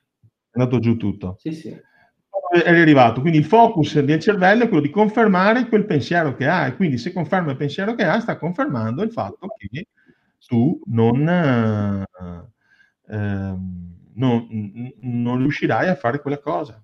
Beh, posso, questa cosa si può capire facilmente quando, non so se vi è mai capitato, magari dovete comprare una macchina nuova e, e vi interessate a un certo modello di macchina e prima per strada magari l'avete notata poco e la cominciate a vedere sempre vi sembra e dite, oh, guarda, guarda quanti la stanno comprando, no? In realtà stava già girando da prima, è solo che voi avete messo attenzione su quella macchina, la vostra parte inconscia l'ha fotografata molto più velocemente e molto più in profondità di quella conscia e quindi ogni volta che passa una macchina dall'altra parte della strada la vedete. È lo stesso principio. Questo qui è il sistema di attivazione reticolare, cioè io rivedo eh, tutto ciò che eh, ho, ho messo Torniamo ai livelli, però c'era, poi c'è una domanda, belli, una, una, frase bellissima di Stefano che secondo me mi dà un grande spunto. Torniamo ai livelli. I livelli, eh, quindi abbiamo detto un primo livello, eh, disperazione, ovvero ho bisogno di portarmi a casa quel risultato, che per noi maschietti voleva anche dire, facciamo una battuta, quando vado fuori, andavo fuori da giovane, andavo eh, uscivo e dicevo questa sera vado a cuccare, eh, era la volta buona che si andava in bianco, quando invece si andava fuori sereni e brillanti, come so dire, ecco che fai uscire il tuo diamante, la tua luce negli occhi, perché non hai il bisogno di ottenere quel risultato, fatalità, ti divertivi durante la serata.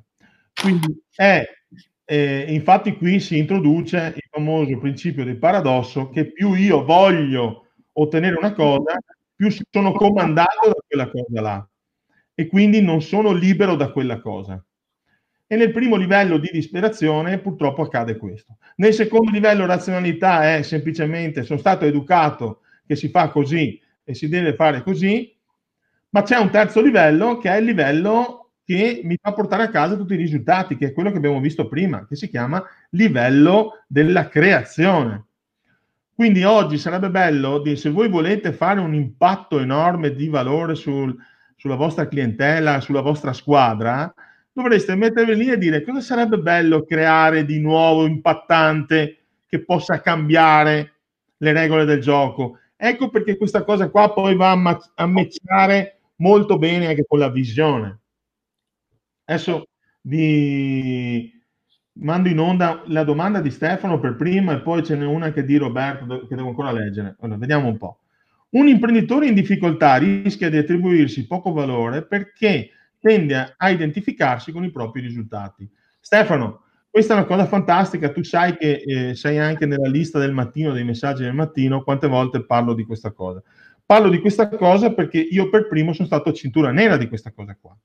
Quindi nel momento in cui l'azienda va bene, faccio gli ordini, c'è il cash flow, mi sento figo, valgo. Allora io sì che funziono, vado bene, vado bene con me stesso. Nel momento in cui eh, le cose non vanno bene e magari in questo momento non è che tutte queste cose io ho il controllo del Covid purtroppo, ho solo il controllo su di me, però comincio a associare il fatto che questa cosa non va bene, questa cosa non va bene, questa cosa non mi soddisfa, ma vuoi capire che forse sono io che non sono abbastanza bravo, abbastanza lungo, abbastanza magro, abbastanza intelligente, abbastanza forte? E questa ci fotte perché va a unire una difficoltà sul comportamento, sul processo, quindi vuol dire che dobbiamo solo tarare il processo, va a unirla con una difficoltà che viene attaccata all'identità. Adesso abbazzo il microfono, quindi diventa che io sono, eh, io non vado bene.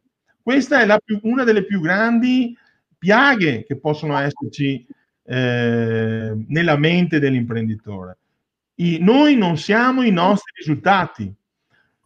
È vero che noi siamo, i nostri risultati sono direttamente proporzionali al fatto che siamo.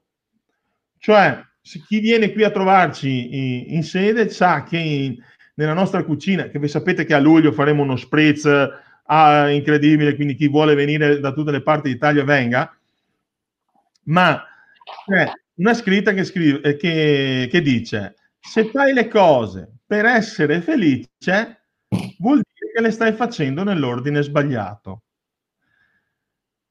Ve la ridico. Se fai le cose per essere felice vuol dire che le stai facendo nell'ordine sbagliato. Quindi se io metto la mia felicità alla fine di un processo, sarò eternamente frustrato ne parlavo la, proprio ieri con Chiara, che mi diceva, allora, quando avrò creato le condizioni, parlando con i miei collaboratori, con mio papà, i miei genitori, eccetera, e avremo fatto il fatturato, allora potremmo eh, finalmente essere felici, stare bene. Purtroppo è mettere alla fine del processo una cosa che quindi invece di essere e, e felici e quindi fare delle azioni in felicità e che ci danno un avere di risultato, io prima vorrei avere delle condizioni, poi se ho queste condizioni allora faccio, quindi mando la responsabilità al fatto che ci siano delle condizioni, quindi non mi prendo la responsabilità e quindi rimarrò costantemente infelice. E questo si applica su tutti i livelli eh, personali, ma anche sui livelli di business, cioè si applica dalle relazioni, con i rapporti normali, ma anche nel livello di business. Quindi, cosa è che ho detto a questo imprenditore? Oggi, con quello che hai, già pensa con quella luce negli occhi che sei quella persona che vorrai essere alla fine del processo, non all'inizio. Quindi all'inizio pensi già come sarai alla fine. Ecco che le azioni ti verranno più in linea. Certo, non è facile, perché tutti diranno non è facile Claudio, come dicevi tu, ed è per questo che bisogna allenarsi, È per questo che bisogna creare un gruppo di pari. È per questo anche che noi abbiamo creato dei percorsi, perché ci siamo resi conto che fare semplicemente eh, formazione non funziona. Bisogna lavorare nel creare un ambiente. Ecco, il gruppo è un ambiente, non guardate i telegiornali, guardatevi i webinar. Il gruppo è un ambiente, venire ai corsi è un ambiente, frequentare altri imprenditori è un ambiente. Quindi create un vostro ambiente di pari più stimolante. Allora quando sarete giù, loro vi tireranno su. Vedo che ci sono un po' di domande, adesso vedo di rispondere alcune. Quindi adesso leggo quella di eh, Fornasiero. Ok, quindi dice, mi è successo martedì scorso, sono, non so cosa è scritto, quindi adesso la leggo. Sono in concorrenza con tre aziende per una vendita di 100.000 euro. Il prezzo di un'azienda italiana è così basso che non copre i miei costi di commercializzazione. Il prodotto è pressoché indifferenziato o quasi. Che valore posso dare in più contro un'azienda riconosciuta nel mercato che fa un prezzo forse perché ha l'acqua alla gola? Mm. Quindi ti sto dicendo che valore posso dare in più contro un'azienda riconosciuta nel mercato che ha fatto un prezzo forse perché ha l'acqua alla, alla gola? Probabilmente oggi se tu non hai degli elementi differenzianti nella tua offerta e quindi stai parlando di prezzo, il cliente non vede il valore, compra il prezzo. Se non vede il valore, compra il prezzo dell'altro. Non puoi fare nulla se non lavorare sulla presentazione dell'offerta, dalle informazioni che vedo. Eh. A meno che non ci sia possibilità di ragionare su dei servizi correlati che possono fare da corollario al prodotto in essere. Quindi c'è un'altra cosa, quando noi lavoriamo su creare valore, molte volte ci capita che siamo in azienda e ci troviamo di fronte a aziende che hanno già un prodotto e quello che facciamo è cercare di innovare il prodotto stesso, se non è possibile cerchiamo di innovare la modalità con cui viene erogato il prodotto, cioè tutto ciò che viene, ehm, tutto ciò che c'è insieme al prodotto stesso, che può essere sia l'esperienza d'acquisto, che può essere sia i servizi correlati, che può essere la tipologia di assistenza che gli dai. Chiaramente non so che prodotto eh, commercializzi, ma eh, questo diciamo che in genere potrebbe essere una modalità di pensiero per arrivare a qualcosa. Ricordatevi questo questo algoritmo. L'algoritmo è se il cliente vi chiede il prezzo vuol dire che non vede il valore. Che non vuol dire che ha ragione lui, non siamo magari riusciti a, a trasmetterlo. Quindi, riassumendo, gli asset importanti che vi dovete portare a casa è che esiste un termostato dentro di voi e questo termostato lo potete regolare. Potete essere su tre livelli, se avete bisogno non portate a casa il risultato, se invece eh, vi trovate nella razionalità, lo stesso non potete accedere a un livello di valore molto alto perché non innovate. Il livello di valore più alto, quindi il rapporto di valore percepito, è quando riuscite a essere nel livello della creazione. Qual è il più bravo venditore del mondo? Quello che non ha bisogno di vendere.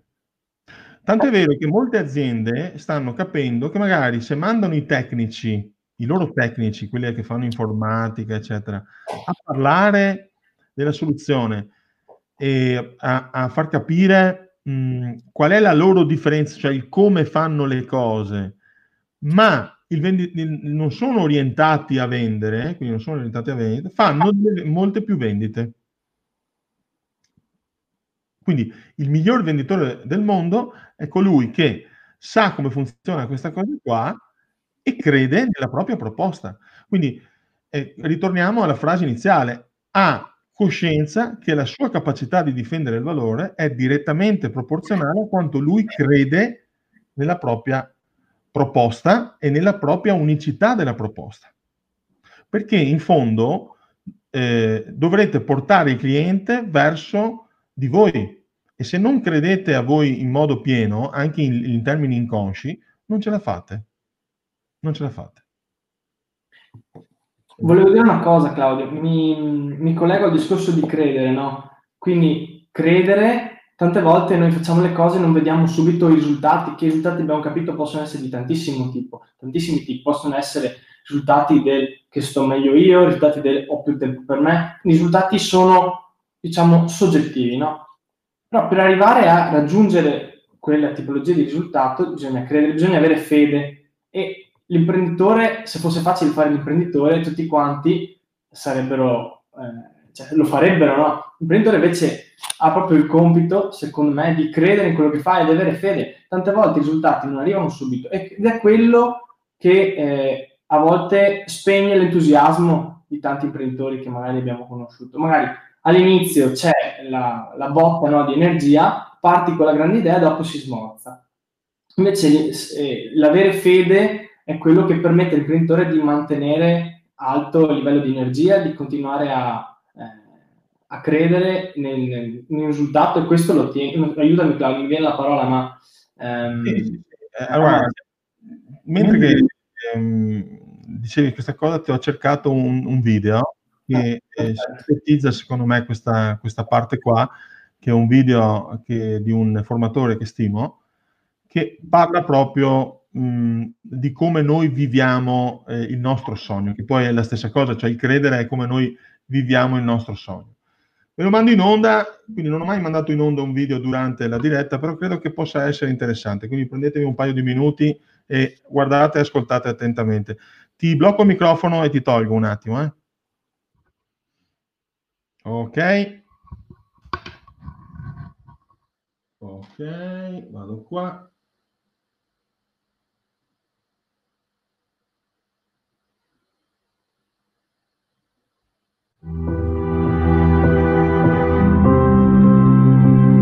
Noi, ogni imprenditore dentro che lo muove deve avere un sogno.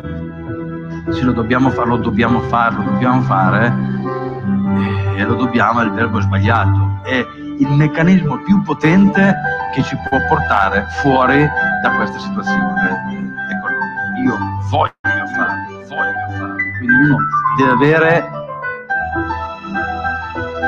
il driver che parte da dentro. Se uno ha il sogno, ha il driver che parte da dentro. Se uno invece deve farlo, è dura tutti i giorni. Io voglio farlo. Perché il sogno influenza completamente tutta la nostra visione.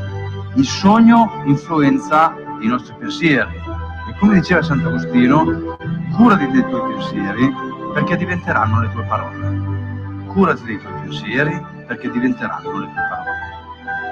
Curati delle tue parole perché diventeranno le azioni. Allora è importante, è importante perché quando sentiamo persone che continuano a parlare in maniera negativa, è perché pensano in maniera negativa. E se pensano in maniera negativa, parlano in maniera negativa e agiranno in maniera negativa. E per quelli non c'è sogno che possa, non potrà mai andare bene con l'azienda curati delle tue azioni perché creeranno le tue abitudini. Cura le tue abitudini perché diventerà il tuo carattere. Cura il tuo carattere perché diventerà il tuo destino.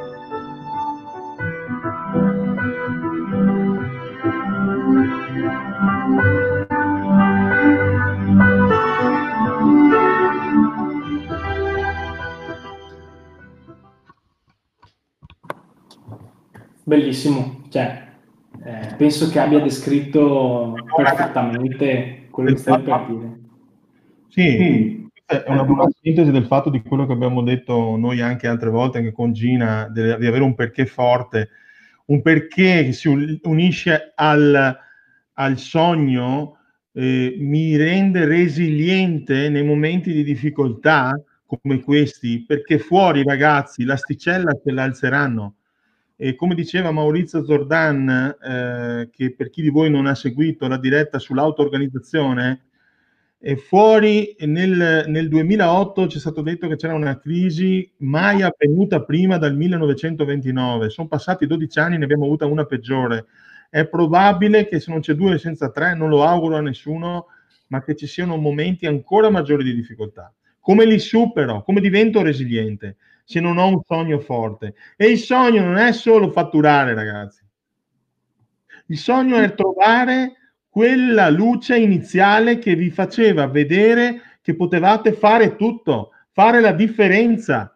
Questo è. E che poi avete cominciato a credere con un incantesimo a quello che vi dicevano fuori.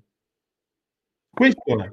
Quindi lo scopo principale è mantenere forte questa luce, questo sogno. Se questa luce questo sogno c'è, sei più resiliente, sei più forte, sei imbattibile, sei invincibile.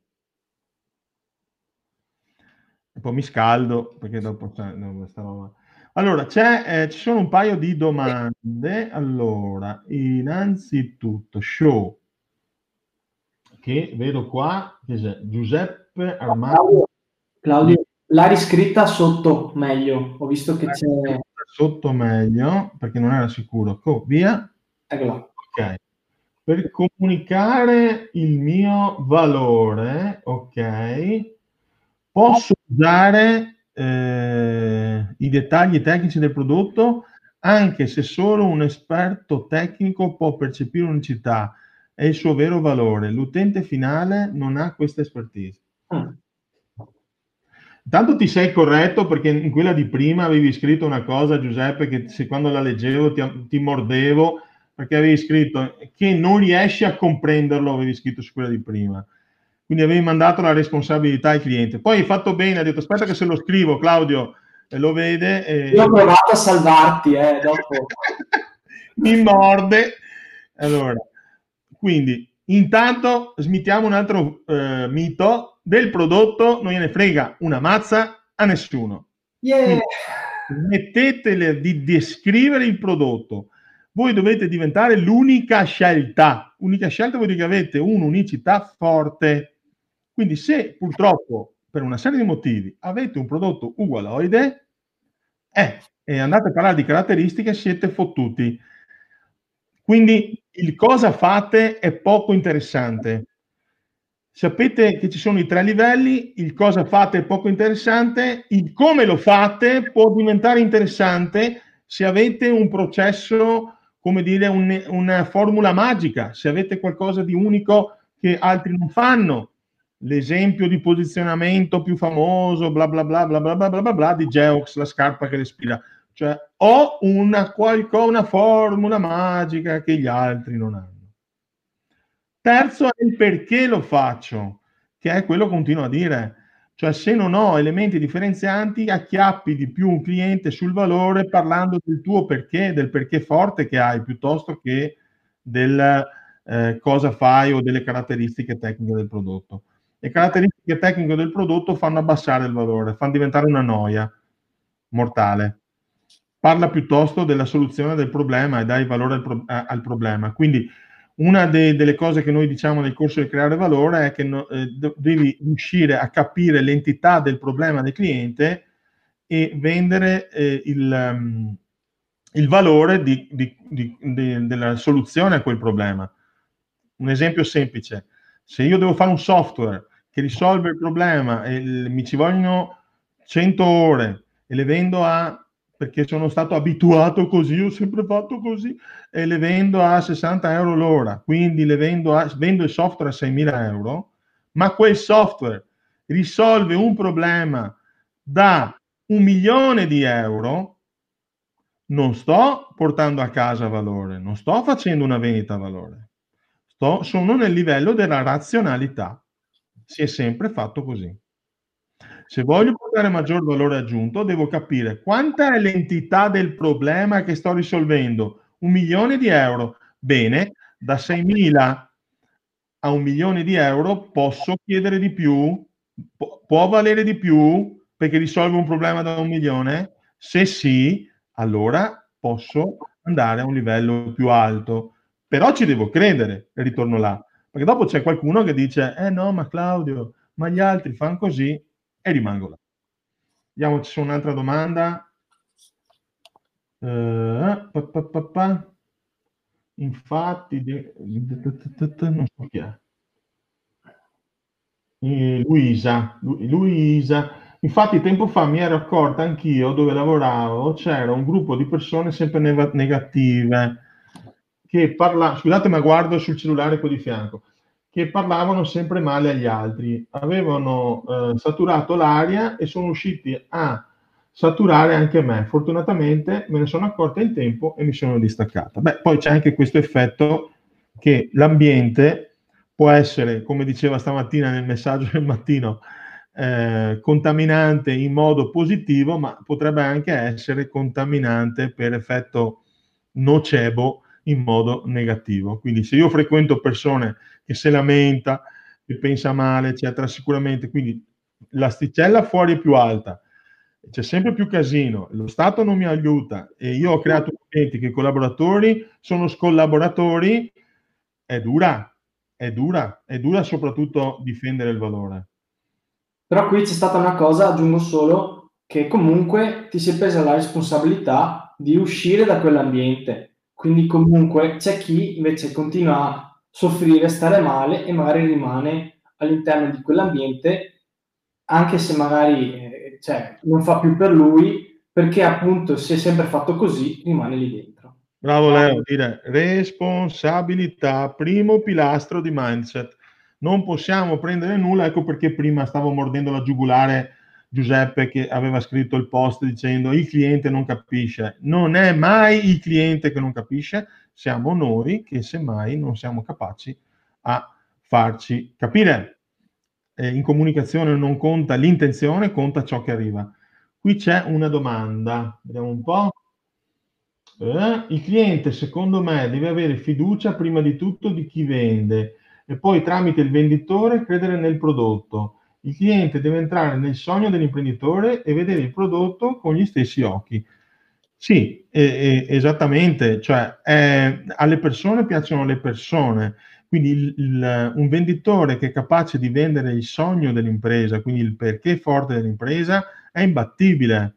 Perché cosa succede? Che anche se prende un no, lui sa che statisticamente, anche prende no, poi va da un'altra parte no, poi va da un'altra parte no, poi va da un'altra parte no, avendo un sogno forte, può resistere a tanti no e sappiate, prima o poi arrivano i sì e arrivano tanti sì. Aide qua. Grande Leo. Chi è che viene grande? Non ha detto niente. Grande Leo, non ha detto niente. Fabio fa, diventi le persone a cui ti circondi, di cui ti circondi. Esattamente, diventiamo le persone che frequentiamo di più. Quindi se siamo in qualche modo eh, stati abituati a frequentare eh, persone che non ci stimolano, di questo parlavamo prima Leo, no? si diceva sì, però se io ho... Cos'è che mi dicevi?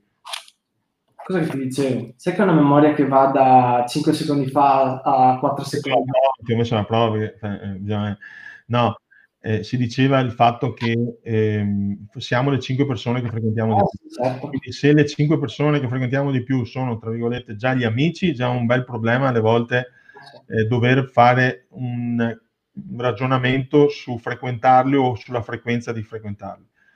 Se queste persone poi cominciano a essere anche parenti, il problema Compagni, è... compagna.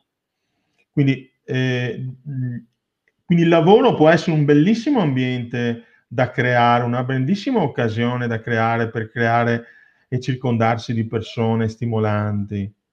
Quindi e questo vi, ci fa resistere nel momento in cui abbiamo maggiori di, difficoltà. Uh, poi, Fabio diceva, se non conosciamo qualcuno basta leggere le autobiografie di grandi personaggi. Sicuramente la leggere, studiare, aprire la mente ci apre alle possibilità e ci aiuta ad andare nel livello della creazione. Già io, Leonardo lo sa perché ogni volta ha il terrore che ogni due minuti dico ho un'idea, e sono sempre su, su quel livello là.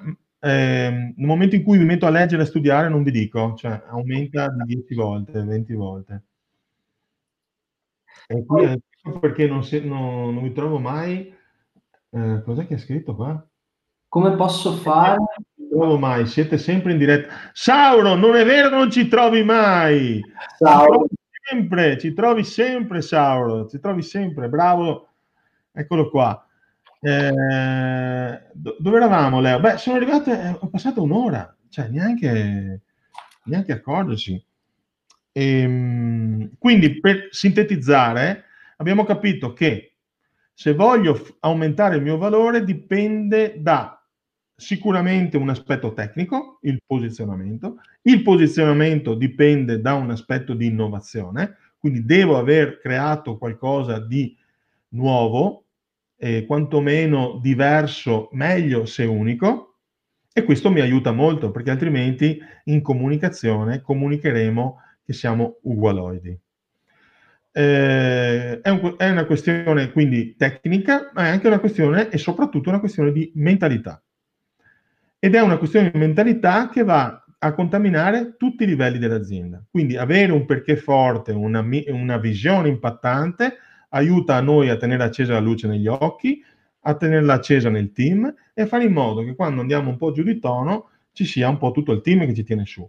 Ecco perché abbiamo creato una scuola per imprenditori, abbiamo creato un gruppo per imprenditori, abbiamo creato degli eventi, si chiamano gli eventi di valore, quelli che abbiamo fatto a Venezia, in giro, per, eh, per la community di imprenditori, proprio per creare una comunità di persone che sono tutti i giorni messi alla prova, che però si possono stimolare tra loro. E quindi io dico che abbiamo finito, c'è un annuncio da fare, l'annuncio da fare è, se non ci sono altre domande, che il 19 faremo il prossimo webinar alle 19, quindi ve lo ricordate, il 19 alle 19 e lo faremo invece che su BeLive all'interno del gruppo sul eh, Zoom. Perché? Perché vorrei vedervi in faccia quelli che ci frequentiamo di più, quindi stiamo mandando anche un po' più mail e vorremmo fare qualcosa di un po' più grande dove riassumeremo il segreto del segreto di tutti questi 13 webinar. Con questo percorso, il primo percorso che andiamo a fare, andremo a fare un webinar di un'oretta sempre dove andremo a sintetizzare il segreto del segreto e appunto vorrei farlo di persona vedendo qualche faccia, chiedendo anche a qualcuno di, eh, non ve lo dico se non avete paura, no, di presentarsi, insomma di, di, di raccontarci un po'. C'è un'ultima domanda, vediamo se riusciamo a inserirla dentro. Alessandra Zago, Alessandro Zago, vediamo un po'. Allora, io vendo lubrificanti nelle officine nelle quali io vendo il mio prodotto, ogni giorno passano minimo tre o quattro rappresentanti a vendere il mio stesso prodotto. La prima cosa che mi chiedono quando propongo il mio prodotto è quanto costa e il 90% delle mie vendite le faccio perché ho il prezzo più basso degli altri miei concorrenti. Se stai in piedi e sei soddisfatto, va bene così. Se non ti soddisfa, oggi dovresti lavorare per creare un'offerta quantomeno, quindi una formula eh, contrattuale o meglio ancora un abbinamento di prodotto, un, un, un, eh, bisogna ragionarci assieme e, forse lì puoi trovare qualcosa di diverso pensando bene al problema che ha il cliente, che non è forse il lubrificante. Il problema che ha il cliente è eh, che non so, esempio, se è un'officina, deve risparmiare tempo, deve fare veloce, deve avere meno problemi dopo, insomma, ragionare là. E ad ogni modo, se ti va, eh, puoi candidarti sempre, sai che nel, nel, gruppo ci si può candidare anche per ricevere una coaching con noi. Detto questo, ci si vede al prossimo webinar di 19 giugno, ore 19, su Zoom che vediamo le facce. Qui sotto Leonardo vi ho messo il link. È yes. stato come sempre un piacere, stiamo diventando una televisione e, e vi diciamo che abbiamo intenzione di mantenere questo rituale per tutto il 2020 e anche 2021. Vi abbraccio. Uh, sono Silvia Biasi, sono, Silvia ti saluto, purtroppo sono già passate le 6, non vedo una domanda, tra l'altro sono in ritardo, non vorrei animarmi, puoi vederti la registrazione. Vi abbraccio molto tutti. Ciao ragazzi e ci vediamo prestissimo il 19. Bye, bye, bye, bye.